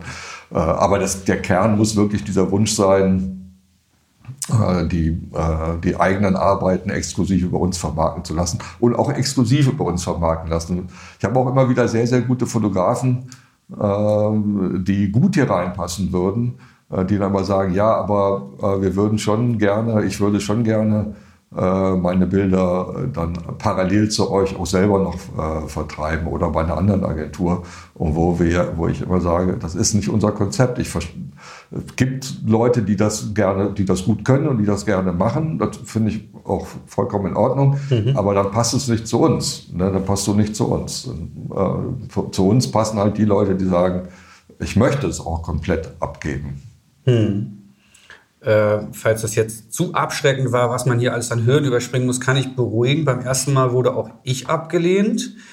Ich glaube, ein, zwei Jahre später bist du dann auf mich zugekommen, was äh, das schon ein bisschen schmeichelhaft natürlich war und aus heutiger Sicht äh, die richtige Entscheidung. Weiß, du weißt wahrscheinlich auch nicht mehr, warum beim ersten Mal es nicht geklappt hat, oder? Ich nee, euch das, weiß, das zu lange ist, her. Wie gesagt, äh, ja, und es sind so, so viele. äh, aber, aber wo du komplett recht hast, ist das sozusagen äh, es gibt auch Leute, die äh, abgelehnt sind und wo ich mich nicht mehr weiter beschäftige. Aber es gibt auch Leute, wo sozusagen das bei mir dann unter dem Stichwort zu früh äh, mhm. läuft. Das äh, kommt natürlich in den letzten Jahren auch öfter vor, wenn die Leute von den Hochschulen kommen, die schon eine gute Qualität haben, aber wo für mich noch nicht entschieden hat, entschieden ist, ob das wirklich weitergeht bei denen. Mhm. Und wo ich dann schon darum bitte, mich weiter äh, zu versorgen mit äh, Newslettern oder neuen Arbeiten oder selber auch darauf achte. Äh, ich sehe das ja dann auch. Also ich, ich sehe ja jede, jede Zeitung, jede Zeitschrift, jedes Magazin äh, jeden Tag und äh, wenn dann äh, ein Name kommt, der sich beworben hatte und ich habe ihn abgelehnt und ich sehe eine gute Arbeit und dann sehe ich noch eine, dann kann genau das passieren, dass ich dann sage, mhm. äh, okay, jetzt scheint es soweit zu sein und es ist auch schon passiert, dass Leute dann, äh, dass ich dann gesagt habe, so jetzt wäre ich soweit und die sagen, äh, nö, jetzt bin ich schon bei einer anderen Agentur. Aber das, das ist immer noch unterm Strich äh, besser für mich und für die Agentur und für den Fotografen als äh, Karteileichen zu haben. Hm. Wenn man es dann geschafft hat, kommt man zu euch, unterschreibt einen Vertrag, ähm, fährt wieder nach Hause, freut sich und wird reich. Nein. Freut sich hoffentlich, reich wird man nicht mehr. Also richtig reich ist sogar nie geworden, aber, aber man wird nicht äh, reich. Man, man, man kann sich freuen, weil man zumindest je nach Fotograf, je nach Thema, je nach Qualität äh, ein kleines bis mittleres zweites Einkommen hat. Also mhm. sagen wir mal zwischen ähm, 200, 300 im Monat und ähm, 1000, 2000 im Monat. Kann man kriegen, kann man haben. Und, und ich sag mal, für jeden, der Fotograf heute unter den Bedingungen sind ja selbst die 200, 300 schon, nimmt man gerne mit. Das ist im Jahr mhm. auch eine, eine, relevante Summe. Ähm, und gleichzeitig kann man sich aber freuen, ne, und das tun auch die allermeisten, weil man den Eindruck hat, ähm, äh, ja, ich habe einen Background, ich, hab, äh, ich kann mal was fragen, ich gehöre zu, dieser, zu diesem Club, zu dieser Gruppe. Äh, ich habe auch immer oft den Eindruck, dass die Live-Fotografen untereinander, zumindest regional, sich dann auch vernetzen. Ja. Ähm, äh, ich habe auch oft die, das Feedback, äh, oh, ich habe eine tolle Arbeit von dir gesehen, seit wann arbeitest du denn von denen? Und ja, der hat mich angerufen und, und ich war ganz erstaunt. Und dann habe ich gefragt, äh, wo sind sie denn auf mich gekommen? Ja, ich habe sie auf der Live-Seite gesehen und so. Also äh, auch so indirekt äh, profitiert man davon, dann eben von, den, von der Marketingarbeit. Äh, zum Teil habe ich heute das Gefühl, ähm, was zum Teil ein kleines Problem für uns ist, dass Leute zu uns kommen, äh, sich wirklich total freuen, auf Facebook sich total feiern lassen. Bin jetzt Live-Mitglied und kriege 1000 Congratulation-Posts mhm. zurück, dann aber nie Bilder schicken. Äh, und das ist ein Phänomen, was so in den letzten Jahren zugenommen hat und wo man dann immer wieder nachsetzen muss und wo mein Eindruck war, es äh, ging in erster Linie äh, darum, Mitglied des Clubs zu sein. Das ist aber für uns total kontraproduktiv, ja. weil wir ja natürlich alle Arbeit, die wir machen, ausschließlich, also man zahlt ja hier keine Aufnahmegebühr, man zahlt keinen Monatsbeitrag, man äh, zahlt nichts dafür, wenn man in der Marketing-Mail äh, benannt wird und so weiter und mhm. so weiter. Das wird ausschließlich finanziert über die Einnahmen, die wir aus der Zweitverwertung äh, generieren. Und wenn wir dann die Zweitverwertung nicht bekommen, also es gab sogar mal einen Fotografen, wo ich dann gesagt habe, dann bin ich dafür, dass du die Agentur verlässt, weil er mir gesagt hat, äh, ihr werdet auch nie ein Bild von mir bekommen. Ähm, Muss man nicht verstehen, oder? Er hatte die Hoffnung, dass wir sozusagen äh, seine Buchhaltung machen oder äh, sonst irgendwelche Arbeiten. Äh, also hat er ganz ernst, er hat sozusagen so Vorschläge gemacht, aber Zweitverwertung sieht er für sich nicht. Und dann habe ich gesagt, dann macht das für uns keinen Sinn. Mhm. Also, so ist das Konzept nicht. Ja, also ich kann ja bestätigen, es ist schon ganz, man wird schon anders wahrgenommen, auch bei äh, bei Magazinen und Agenturen, wenn da irgendwo im Mailfooter noch auf Live verwiesen wird, man ist sozusagen Live-Fotograf, das ist ein kleines, kleines äh, Qualitätsmerkmal. Ähm, viele Kunden sind auch froh, wenn man bei einer Agentur und vor allen Dingen bei Live ist. Also viele Kunden schicken uns auch neue Fotografen und sagen, oder Fotografen kommen und sagen, ich war jetzt gestern beim Stern oder beim Spiegel und, äh, oder bei der Zeit und die haben gesagt, äh, will sich nicht mal bei Live vorstellen, weil die natürlich wissen, wenn sie mal ein Bild brauchen äh, und der Fotograf ist unterwegs, dann äh, sitzt hier immer jemand und, mhm. oder sie haben Zugriff über die Datenbank und so weiter. Ich habe dann unterschrieben, ich werde nicht reich, äh, hast du jetzt schon erklärt. Wie ist der Deal? Ich gebe euch ein Bild, ihr verkauft es für 100 Euro äh, als Sterncover. Ja. Natürlich nicht, ho hoffentlich nicht. Nein. Ähm, was bleibt da bei mir hängen? Äh, naja, du, du, kennst die Geschichte, ja. Also ich kenne die Werte, klar. Wir, wir haben äh, von den 25 Jahren, die ich jetzt hier Geschäftsführer bin, haben wir über 20 Jahre oder 20 Jahre äh, das 50-50 äh, geteilt. Äh, und das fand ich auch eine sehr, sehr faire und sehr, sehr korrekte mhm. Sache.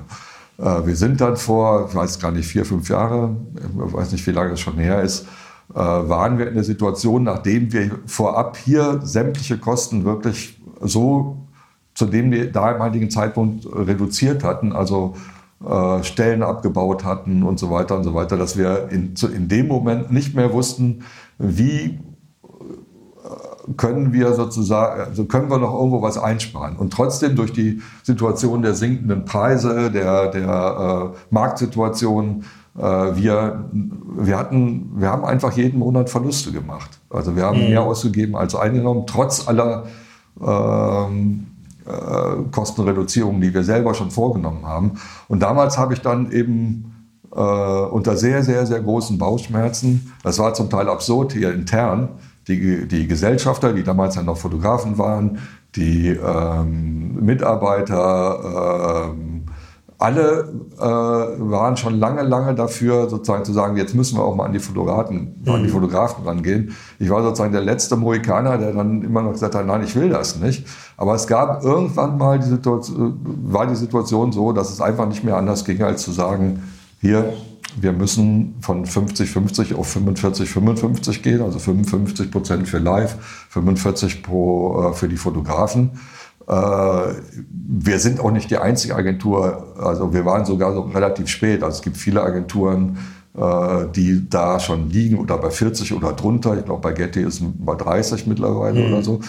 Ähm, äh, und, aber damals haben wir keine andere Möglichkeit gesehen und haben das dann äh, kommuniziert und gesagt, also wir, ne, äh, wer dann äh, wer das nicht mitmachen will, kann da natürlich gehen. Das, äh, dann ist da, aber wir können nicht mehr anders. Mhm. Und ich war sehr, sehr, sehr, sehr berührt davon, dass es unglaublich viele äh, positive Reaktionen von den Fotografen gab, bis hin dazu sagen, willst du nicht direkt auf 40 gehen und so.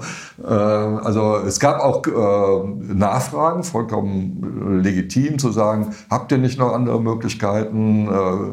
Ne, so wie du am Anfang gefragt hast, die Preise höher zu halten oder also, äh, muss man das alles mitgehen und äh, äh können wir nicht noch woanders sparen oder äh, am meisten war, glaube ich, so atmosphärisch zu sagen, 50, 50 hört sich immer so total auf Augenhöhe an mhm. Äh, und 45, 45, 55 ist nicht mehr so ganz auf Augenhöhe. Aber unterm Strich hat uns, glaube ich, einer verlassen von vier, von damals vielleicht 300 oder so. Und alle anderen äh, haben äh, mehr oder weniger verständnisvoll äh, gesagt, okay.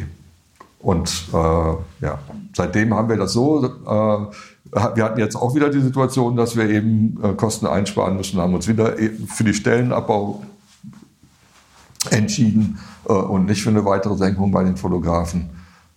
Ich hoffe auch, dass es so bleibt und dass es jetzt so bleiben kann, aber garantieren kann das für die nächsten Jahre je nachdem, wie der Markt sich entwickelt, weil es einfach strukturell ist, weil dieses sinkende Auflagen, sinkende Werbe- und Anzeigegelder noch kein Modell, wie man online äh, bei den Verlagen mit den Objekten, mit anderen Sachen schon, aber mit den Objekten Geld äh, verdienen, ausreichend Geld verdienen kann. Objekt äh, heißt? Also ähm, mit den Zeitungen und Zeitschriften mhm. online. Ne? Also, weiß ich, Springer macht ja ganz, ganz viel Geld mit digital, aber eben durch irgendwelche Tierfutterportale äh, oder sonst irgendwas. Und äh, ähm, die einzigen, die das ja weltweit im Moment auch mit dem Produkt Zeitungen schaffen, äh, genügend Geld reinzuholen, ist offensichtlich die New York Times. Ähm, aber äh, so, du hast diese Situation und du hast natürlich die, die, das sind, die gehören zu großen Wirtschaftsunternehmen, die ihre Renditen haben wollen, Renditen, von denen wir hier nur träumen, träumen könnten. Ja. Also äh, äh, und, äh, und du hast diese Situation Überangebot an Fotografie, auch an guter Fotografie. Äh, und äh, ja, also von daher äh, kann niemand garantieren, wie das strukturell in den nächsten Jahren weitergeht. Ähm, die Frage, die ja dann immer kommt, ich weiß nicht, vielleicht käme die jetzt bei dir auch, was macht ihr dagegen? Also gibt es andere Möglichkeiten? Äh, da versuchen wir auch eine ganze Menge spannende Sachen.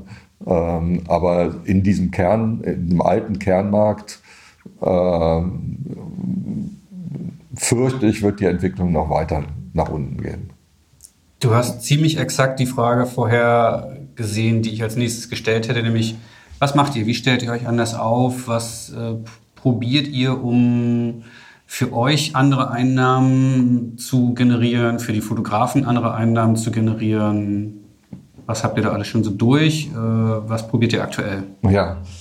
Ja, also sagen wir mal, spätestens vor vier, fünf, sechs Jahren äh, wurde uns klar, das, was da seit 2008 nach unten gehen, wird weiter nach unten gehen in unserer alten Kernkundschaft, Zeitungen, Zeitschriften, Editorial. Es ist ein struktureller Prozess und dann haben wir hier im Haus gesagt, wir müssen unbedingt unsere Geschäftsfelder außerhalb äh, des Kiosks, äh, der so, die vor fünf, sechs Jahren, die erste Kampagne hieß außer Kiosk-Kampagne.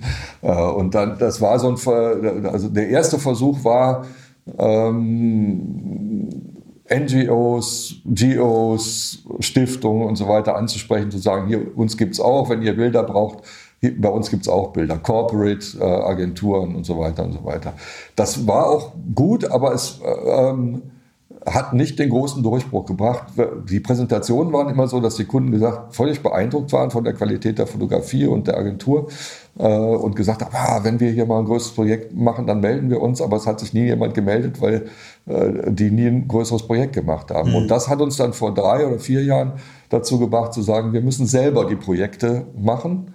Ähm, äh, und haben dann angefangen, vor drei oder vier Jahren war das das erste Projekt, ähm, äh, selber ein Buch- und Ausstellungsdummy zu machen, damals zum Thema Flucht und sind äh, und haben in Zusammenarbeit, in Kooperation mit der Bildredaktionsklasse der Ostkreuzschule in Berlin, wo Nadja Masri, eine gute Freundin von mir, äh, die Leitung hat und die halt immer für ihre Bildredakteursstudentinnen und Studenten Übungsobjekte sucht. Und da sind wir zusammen auf die Idee gekommen zu sagen, lass uns doch mal so ein Flucht Buch machen. Äh, ne? Es war damals ein großes Thema. Wir hatten 50, mhm. 60 Reportagen, die wirklich gut waren. Äh, wir haben ja nicht die Kapazität in der Agentur, so ein Projekt komplett von A bis Z alleine zu machen. Äh, und dann haben wir in Kooperation mit denen so ein Dummy und ein Ausstellungsdummy gemacht, Buchdummy und Ausstellungsdummy und sind damit hausieren gegangen. Und die Bertelsmann Stiftung hat dann dieses Buch und diese Ausstellung gekauft. Also wir haben den eine Palette mit 2000 Büchern und eine fertig geprintete und im Karton verpackte Ausstellung äh, geliefert. Und die haben das auch angemessen honoriert. Und äh, die Ausstellung ist auch hier in der Live-Galerie äh, gezeigt worden. Und äh, das hat uns sehr, sehr motiviert und sehr, sehr bestätigt, dass das funktioniert. Gleichzeitig gab es so Sachen, dass bei anderen, wo wir mit demselben ähm, Dummy da waren, gesagt worden ist, das so nicht, aber anders macht uns doch mal was anderes. Also wir haben dann für die Bundeszentrale für politische Bildung ein Buch für, äh, über neu in Deutschland angekommene Flüchtlinge produziert mhm. ähm, in dem Gefolge. Und das hat uns wirklich alles so motiviert, dass wir seitdem jedes Jahr so ein neues Ding machen. Und bis jetzt hat, hat es auch immer sehr gut funktioniert. Also wir haben Buch und Ausstellungen zu Klimawandel gemacht äh, für die Bundeszentrale für politische Bildung. Wir haben aus diesem Projekt heraus für die CARE-Stiftung eine große Ausstellung weltweit produziert über deren Klimaprojekte, die die haben. Klimahelden, große Ausstellung, die mhm. durch die Bahnhöfe getourt ist, die wir gemacht haben. Wir haben äh, jetzt eine Ausstellung, äh, ein Buch gemacht, äh, Leben auf Kosten anderer zum Thema Globalisierung. Und im Moment arbeiten wir, äh, oder besser gesagt die Kolleginnen bei der Ostkreuzschule, äh, arbeiten jetzt schon an dem nächsten Projekt. Und das ist so ein, also, also, das ist so ein Ding, wo wir merken, das funktioniert. Da haben wir Know-how, da haben wir Qualität, äh, die wir außerhalb des Kiosks sozusagen äh, äh, für die Fotografen, für uns zu schönen äh, Produkten und Projekten machen äh, können. Was nicht so gut funktioniert hat, wir haben gleichzeitig versucht, Live Core, erinnerst du dich vielleicht auch noch, so ja. eine Einheit äh, zu, zu machen, die einerseits diese Projekte machen sollte, die es aber auch schon vor LiveCore gab und die es jetzt auch nach LiveCore, weil LiveCore gibt es nicht mehr, äh, ge ge gemacht haben. Aber es sollte gleichzeitig auch ein Versuch sein, ähm, repräsentanzähnlich, aber eben nicht bezogen auf 10, 15 Fotografen, sondern auf den gesamten Live-Stamm oder auf einen großen mhm. Teil davon und auch mit der internationalen Struktur, äh, weil wir da auch ein paar gute Erfahrungen gemacht hatten. Äh, Bildbände für, für Bosch und für, für RTL und so weiter, über deren weltweite Produktionsstätten und so weiter, Bosch, Siemens. und das wollten wir ausbauen und äh, und haben dazu eine richtige Unterabteil, also ein richtiges kleines äh, Spin-off gemacht, Live Core, mit einer eigenen Website und mit einem eigenen Team. Äh, und ähm, da haben wir zwei Jahre lang, gute mehr als zwei Jahre, sehr, sehr viel Geld rein investiert, um dann aber zu merken, äh, das funktioniert so nicht. Hm. Ich erinnere mich, das war eine größere Diskussion auf unserem zweijährlichen Mitgliedertreffen. Genau. Ich will da jetzt nicht zu sehr ins Detail gehen, aber äh, um nochmal zurück zu diesem anderen, du hast jetzt erzählt, ihr macht diese Ausstellung, Buchprojekte, alles thematisch äh, so in dem Bereich angeordnet, wo, was heute so ein bisschen Schimpfwort geworden, geworden äh, Schimpfwort geworden ist, so Gutmenschentum, Flüchtlinge, Klima, dieser ganze dieser ganze Kram, den ja keiner sehen will. Wie, wie, Falsch. Wie, ja, ja, genau. Ich, ich sehe das auch so. Aber und deine Antwort ist ganz schön. Also was ich fragen will, ist, wie sehr ärgert es dich, dass ihr da diesen hohen hehren Anspruch habt und irgendwie äh, quasi Überbegriff Weltrettung, während äh, am Kiosk ich bin vorhin hier in Köln am Hauptbahnhof, bin ich noch mal einmal durch den großen, gut sortierten Presseladen dort gegangen. Und da waren irgendwie gefühlt 50 Prozent der Regalmeter dort waren voll mit Klatschbildern, Promi-Geschichten, Hochglanz. Kram. Ist das nicht manchmal auch enorm frustrierend? Ihr macht hier so tolle Bilder ähm, und gleichzeitig geht der Umsatz und die Aufmerksamkeit in so völlige banale. Justin Bieber hat einen neuen Affengeschichten oder irgendwie sowas? Nein, würde ich gar nicht so sehen, weil äh, also da, dass es in Deutschland einen großen Entertainment-Markt gibt und so weiter, das ist ja, das war ja schon immer so. Und natürlich gibt es nicht mehr das Zeitmagazin äh, mit sozialen und politischen Themen, wie es äh, früher gab, oder das FAZ-Magazin. Aber es gibt viele andere Magazine. Es gibt weiter ähm, äh, Geo, Stern, Spiegel, äh, Mare, Dummy, Fluter.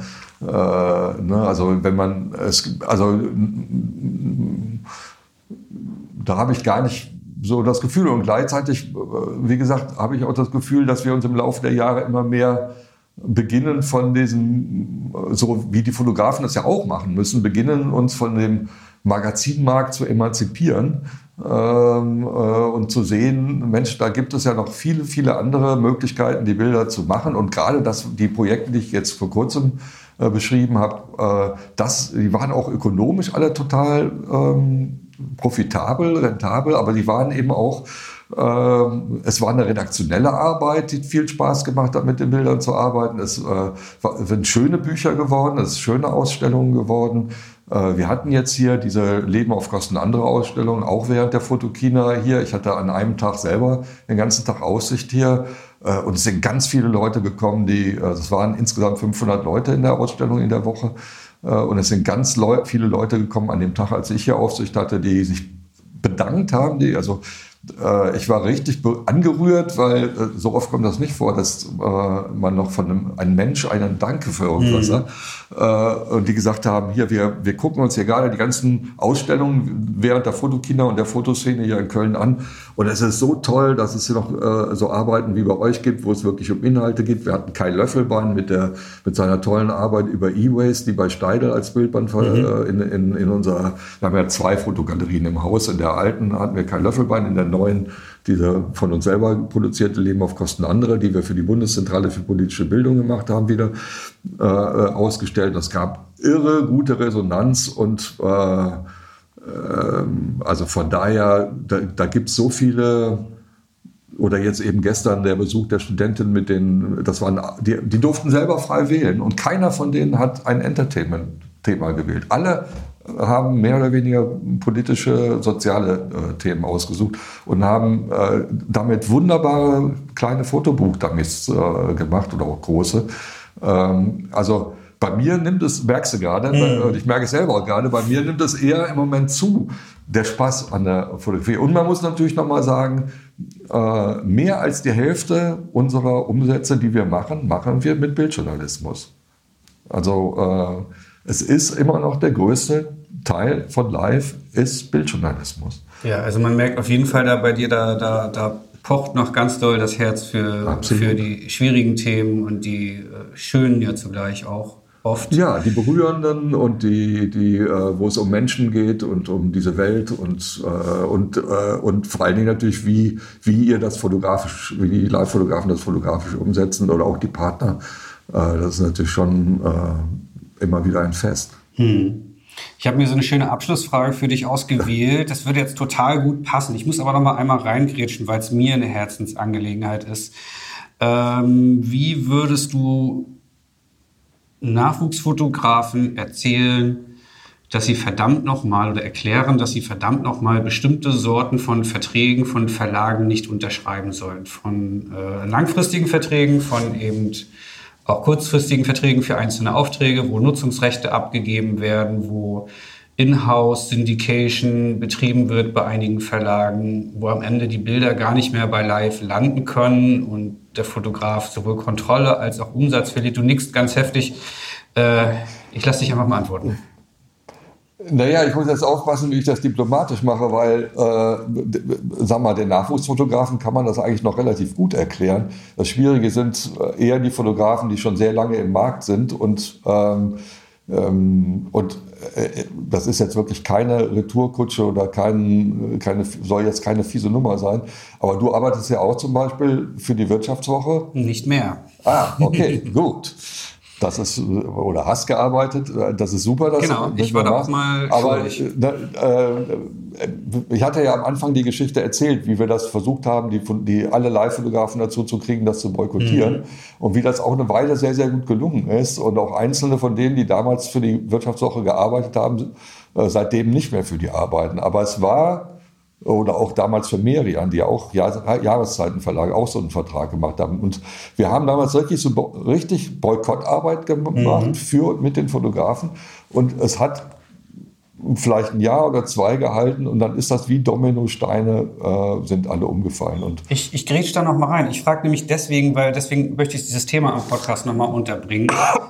ähm, denn ich zum Beispiel habe damals einmal im Leben diesen Fehler gemacht, diesen Vertrag zu unterschreiben. Die Wirtschaftswoche wurde auch ein ganz, ganz toller Kunde von mir und ich habe denen sehr viel zu verdanken, weil ich darüber zu den ersten Politikerporträts kam und so weiter. Mhm. Aber ja, es hatte immer diesen Beigeschmack, diesen Vertrag unterschrieben zu haben, wo dann die Zweitverwertung über die Wirtschaftswoche lief. Das heißt, ganz, ganz oft hast du mir eine Mail geschickt, hey, das Bild von dem und dem Politiker, wann schickst du uns das? Und ich konnte nur eine Mail zurückschicken, äh, schicken, äh, ja, nee, war wieder für die Wirtschaftswoche fotografiert, ist gesperrt. Das Problem ist, ich war jung, ich wusste es nicht besser. Ich habe diesen Vertrag unterschrieben, äh, hat sich ja für mich auch gelohnt. Ich wusste zu dem Zeitpunkt aber nichts von einem Boykott. Ich wusste wahrscheinlich noch nicht mal, was live ist. Ähm, Darum ist mir das jetzt so ein Herzensanliegen zu sagen, mhm. wie, wie kriegen wir das jetzt, wir sage ich jetzt schon, wir beide, äh, wie kriegt man das jetzt noch erklärt und diese Message raus, was ist falsch, was ist gut und was ist auch wirtschaftlich teilweise nicht gerade clever als Fotograf? Also, sag mal, seit diesen Zeiten von einem Boykott hat sich natürlich die wirtschaftliche Situation für viele Fotografen auch extrem äh, geändert. Ne? Äh, und, äh, und heute würde ich sagen, ich war gerade versucht zu sagen, ich, als du sagtest, ich, ich war jung, ich war jung und ich brauche das Geld. Heute ist, heißt es öfters, ich bin alt, ich brauche das Geld. Ne? Äh, also ähm, für viele Fotografen ist es wirklich so, dass, ob jung oder alt, vollkommen egal, dass sie sozusagen in der Abwägung ähm, äh, kann ich mir das leisten, sage ich mal, ähm, so her damit umzugehen, mittlerweile sich nicht mehr in der Lage sehen, äh, das wirklich so konsequent durch, durchzuführen. Äh, bei manchen verstehe ich es, bei manchen verstehe, also kann ich es nachvollziehen, äh, ne, bei anderen wiederum nicht, weil sie so erfolgreich sind. Aber da hast du natürlich immer das Problem, ne, sag mal, sobald, das war ja auch damals mit dem Domino-Effekt, sobald irgendwo drei Live-Fotografen bei Merian oder Wirtschaftswoche äh, das gemacht haben, dann hat der vierte oder fünfte, selbst wenn es eigentlich nicht nötig gehabt hätte, gesagt, ja, aber mein Gott, äh, andere machen das ja auch mhm. und so mhm. weiter und so weiter. Also das, für mich ist es jetzt ein bisschen schwierig, weil ähm, ich ähm, auf der einen Seite natürlich versuche immer wieder den Nachwuchsfotografen ähm, zu erklären, dass man sich das sehr, sehr genau überlegen muss, ob das wirklich Sinn macht, weil in, ähm, äh, weil in die Erfahrung bisher immer gezeigt hat, auch die Erfahrung seit Jahren, dass so eine Bildredaktion, äh, die ja auch immer kleiner werden, nicht die Kapazitäten hat, so einen aktiven Vertrieb und Marketing für die Bilder zu machen, wie wir das machen. Die haben einfach nicht die Manpower dafür mhm. oder die Womanpower. Und äh, das ist überhaupt kein Vorwurf, ähm, aber es führt dazu, dass in vielen Fällen die Bilder ähm, nur auf ab, die liegen da und wenn jemand weiß, ich habe das in der Wirtschaftswoche gesehen, dann wird es da angefragt. Ich meine, du selber, jetzt erinnere ich mich wieder, hast ja auch mhm. gesagt, warum eigentlich immer die tollen Bilder von, ich glaube, von Angela Merkel oder von was? Können wir gerne erzählen, die Geschichte. Es ne? ist Angela äh, Merkel. Ja. Warum immer, warum verkauft ihr immer die Bilder äh, äh von Butzmann oder äh, äh, von Kotte oder von mhm. Angela Merkel und meine, die ich sozusagen zu Recht nicht viel schlechter halte oder genauso gut halte, nicht. Äh, oder warum laufen die nicht über die Wirtschaftswoche? Mhm. Und das hat damit zu tun, dass wir natürlich viel, viel aktiver, ähm, ne, also äh, ein Großteil der 14 Leute, die da oben sitzen, macht nichts anderes, als den ganzen Tag die Kunden darauf aufmerksam zu machen, dass ne, Angela Merkel hat jetzt gerade gesagt, sie äh, äh, tritt nicht mehr an. Schwupp machen wir ein Newsletter mit allen besten Bildern äh, und pushen diese in die Redaktionssysteme. Diese Kapazität hat die äh, Wirtschaftswoche oder Merian oder andere nicht. Mhm. Also ich hoffe, Silke Eisen, die Bildchefin, wirklich super kompetente, super nette, super gute äh, Partnerin für uns. Äh, ist mir jetzt nicht böse, wenn ich das sage, aber die, äh, und die, die hat Agenturerfahrung, die war selber bei Bilderberg und so, aber ich glaube nicht, äh, das mit, man kann nicht ein wöchentliches Heft machen und gleichzeitig eine aktive Zweitverwertung machen. Und dann muss man als Fotograf, muss man für sich die, so wie du das ja jetzt auch gemacht hast, den Entschluss fassen und sagen, äh, das rechnet sich für mich nicht, äh, weil ich kriege zwar einmal bezahlt und ähm, ich würde auch einen Anteil von der Wirtschaftswoche wiederkriegen. Bei Merian hätte man ja noch nicht mal wieder was gekriegt. Also es gibt ja auch Verlage oder bei, bei äh, HB Bildanlass oder so, wo man fotografiert und alle Rechte gehen an die. Mhm. Ne? Also was, äh, was auch zum Teil absurd ist. Aber ähm, so, die, die, wo der Fotograf, also wo wo ich nicht mehr so bin, vielleicht bin ich, ist das auch Altersmilde oder äh, das ist, glaube ich, einfach der Realität geschuldet, wo ich, wo ich jetzt nicht mehr anfange, Boykottaufrufe zu machen oder dem Fotograf zu sagen, was ich am Anfang noch versucht habe zu sagen, dann musst du hier gehen, weil du hast einen exklusiven Vertrag unterschrieben. Das versuche ich schon nicht mehr. Ich versuche zu verstehen, ich versuche zu diskutieren ähm, äh, und an, äh, ansonsten versuche ich mit der Situation zu leben, wie sie ist, dass eben Fotografinnen und Fotografen gibt, die meinen, sie müssten, sie könnten es sich nicht leisten, so einen Auftrag abzusagen. Aber lass uns doch noch mal äh, ähm, ganz kurz sagen, es geht ja darum, dass viele Verlage inzwischen sagen, wir schicken dich nächste Woche ins Kanzleramt, um Angela Merkel zu porträtieren, wo ja natürlich jeder Fotograf sagt, juhu, toll. Ähm, aber wenn du für uns arbeiten willst, dann geht die Zweitverwertung, also dieses Kerngeschäft, was live macht, geht dann über, bleiben wir bei dem Beispiel, bei der Wirtschaftswoche, viele andere Verlage versuchen es auch. Ähm, sprich, du hast die Rechte abgegeben. Man kann Rechte zwar nicht komplett weggeben, aber die, nur die dürfen es vertreiben, um es jetzt mal so simpel auszudrücken. Ähm, und was dann eben passiert, ich will das nochmal zusammenfassen an diesem Beispiel, was du ja genannt hast, Angela Merkel. Ich habe äh, die Bundeskanzlerin fotografiert und ja, ich fand meine Bilder jetzt auch nicht schlechter als die von Kollegen Butzmann und Kotte. Und viel mehr Leute hatten sie auch, glaube ich, gar nicht in den letzten Jahren. Herzog. Und, ja, genau. Ähm, und mein Bild lag dann aber zwei Jahre lang unveröffentlicht rum. Die Wirtschaftswoche hat sich für ein anderes Bild entschieden, auch aus meiner Serie, aber nicht das eine Hauptmotiv. Es lag zwei Wochen rum, während alle paar Wochen man auf dem Stern, äh, Fokus, sonst wo immer wieder die gleichen Merkel-Bilder sah. Und da habe ich mich ja auch bei dir ausgeheult und am Ende habe ich dann sozusagen die Konsequenz daraus gezogen und habe meinen Vertrag mit der Wirtschaftswoche gekündigt. Das ist auch alles im guten äh, Ding irgendwie schon alles. Ähm, und die Rechte liegen jetzt bei Live und ich weiß nicht, wie lange hat es gedauert, ein paar Monate, ein halbes Jahr. Äh, und ich hatte mit genau diesem Bild, was vorher unveröffentlicht war, ein Sterncover. Was man ja auch nicht mal so eben äh, in der Fotografenkarriere hinterhergeschmissen bekommt. Und mhm. ich will das jetzt hier nur so mal explizit aufziehen, nicht um mich oder live jetzt hier abzufeiern, sondern um zu sagen, es kann, es ist wirklich so konkret, ja. Also wenn, ja. wenn man diese Verträge unterschreibt, das ist ein ganz konkretes Absolut. Beispiel. Es kann den Unterschied ausmachen zwischen das Bild vergammelt in irgendeinem Archiv und man hat ein Sterncover. Ja. Man, da wird man jetzt auch nicht mehr reich von, aber... Ähm also ich würde nicht sagen vergammeln, weil ne, ich sehe ja auch schon regelmäßig den Credit Wirtschaftswoche und so. Also, Klar. Äh, aber wie gesagt, die, der Unterschied ist, und das ist überhaupt keine Kritik und kein Vorwurf, äh, sondern das ist einfach die, glaube ich, die Realität, dass eine, äh, weiß ich, drei, vierköpfige Bildredaktion, die ein Wochen, wöchentliches Heft macht, nicht auch noch eine aktive Zweit, äh, selbst wenn sie das Know-how hat und Silke Eisen hat das Know-how, können die nicht parallel noch jeden Tag zwei Newsletter und ein Push-System und so bedienen. Das geht einfach gar nicht. Und von daher hast du vollkommen recht. Das ist ähm, so aber wie gesagt, ähm, ich mache das einfach zu lange und habe mich zu oft schon verkämpft. Ne, die, wie gesagt, der, der Tiger, die Tiger- und Bettvorlegernummer, die ist, ist mir nicht unbekannt, mhm. aber äh, äh, dass ich sozusagen mich da nochmal neu verkämpfe. Ich versuche es immer irgendwie zu klären. Finde das auch gut, dass du das jetzt angesprochen hast.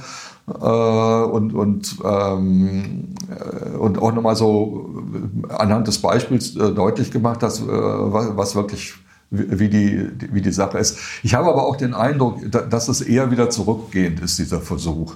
Ne? Also sag mal, ähm, äh, bei Gruner und Jahr oder beim Spiegel oder so gibt es diese Diskussion in der Form ja nicht mehr. Die gab es ja auch schon mal, äh, ne? Syndication von Spiegel mhm. oder, oder Gruner und Jahr Aufträgen über Ne, Im Gegenteil, die Gruner und Jahr Syndication, sprich Picture Press, ist sozusagen nach außen verkauft worden äh, und so weiter und so weiter. Also du kannst bei Gruner und Jahr wählen, ob du über Picture Press äh, das äh, syndizieren lassen willst. Du kannst es aber auch über die eigene Agentur machen und so. Also ähm, im Moment, toi, toi, toi, äh, habe ich nicht den Eindruck, also, sondern es äh, merkt auch jeder, äh, ne, es gibt ein Bildagenturgeschäft und das ist harte Arbeit und das ist viel Arbeit und das sollen, sollen die Spezialisten machen haben wir es ja doch nochmal geschafft, den, den Bogen den positiv sozusagen zu schließen ans Ende. Ähm, letzte Frage. Du hast als Geschäftsführer von dieser schönen kleinen Bildagentur einen Wunsch frei für diese Firma. Welcher wäre es für die nächsten Jahre?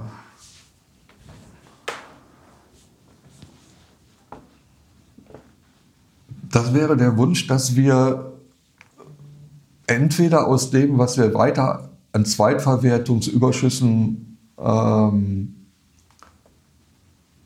erarbeiten können äh, oder aus anderen Ideen, dass wir weiterhin das, was meines Erachtens die Arbeit von Live eben auch mit auszeichnet, nämlich ähm, sich wirklich mit Fotografie beschäftigen, solche Projekte machen, Ausstellungen machen, Galerieräume haben, ähm, sich Zeit nehmen für die Fotografie, äh, mit Fotografen sprechen, Fotografen-Meetings machen, äh, vielleicht sowas sogar noch ausbauen, äh, regional. Äh, früher gab es die schöne Sitte, dass man mal einmal im Jahr in der Stadt irgendwie Präsentationen gemacht hat und so.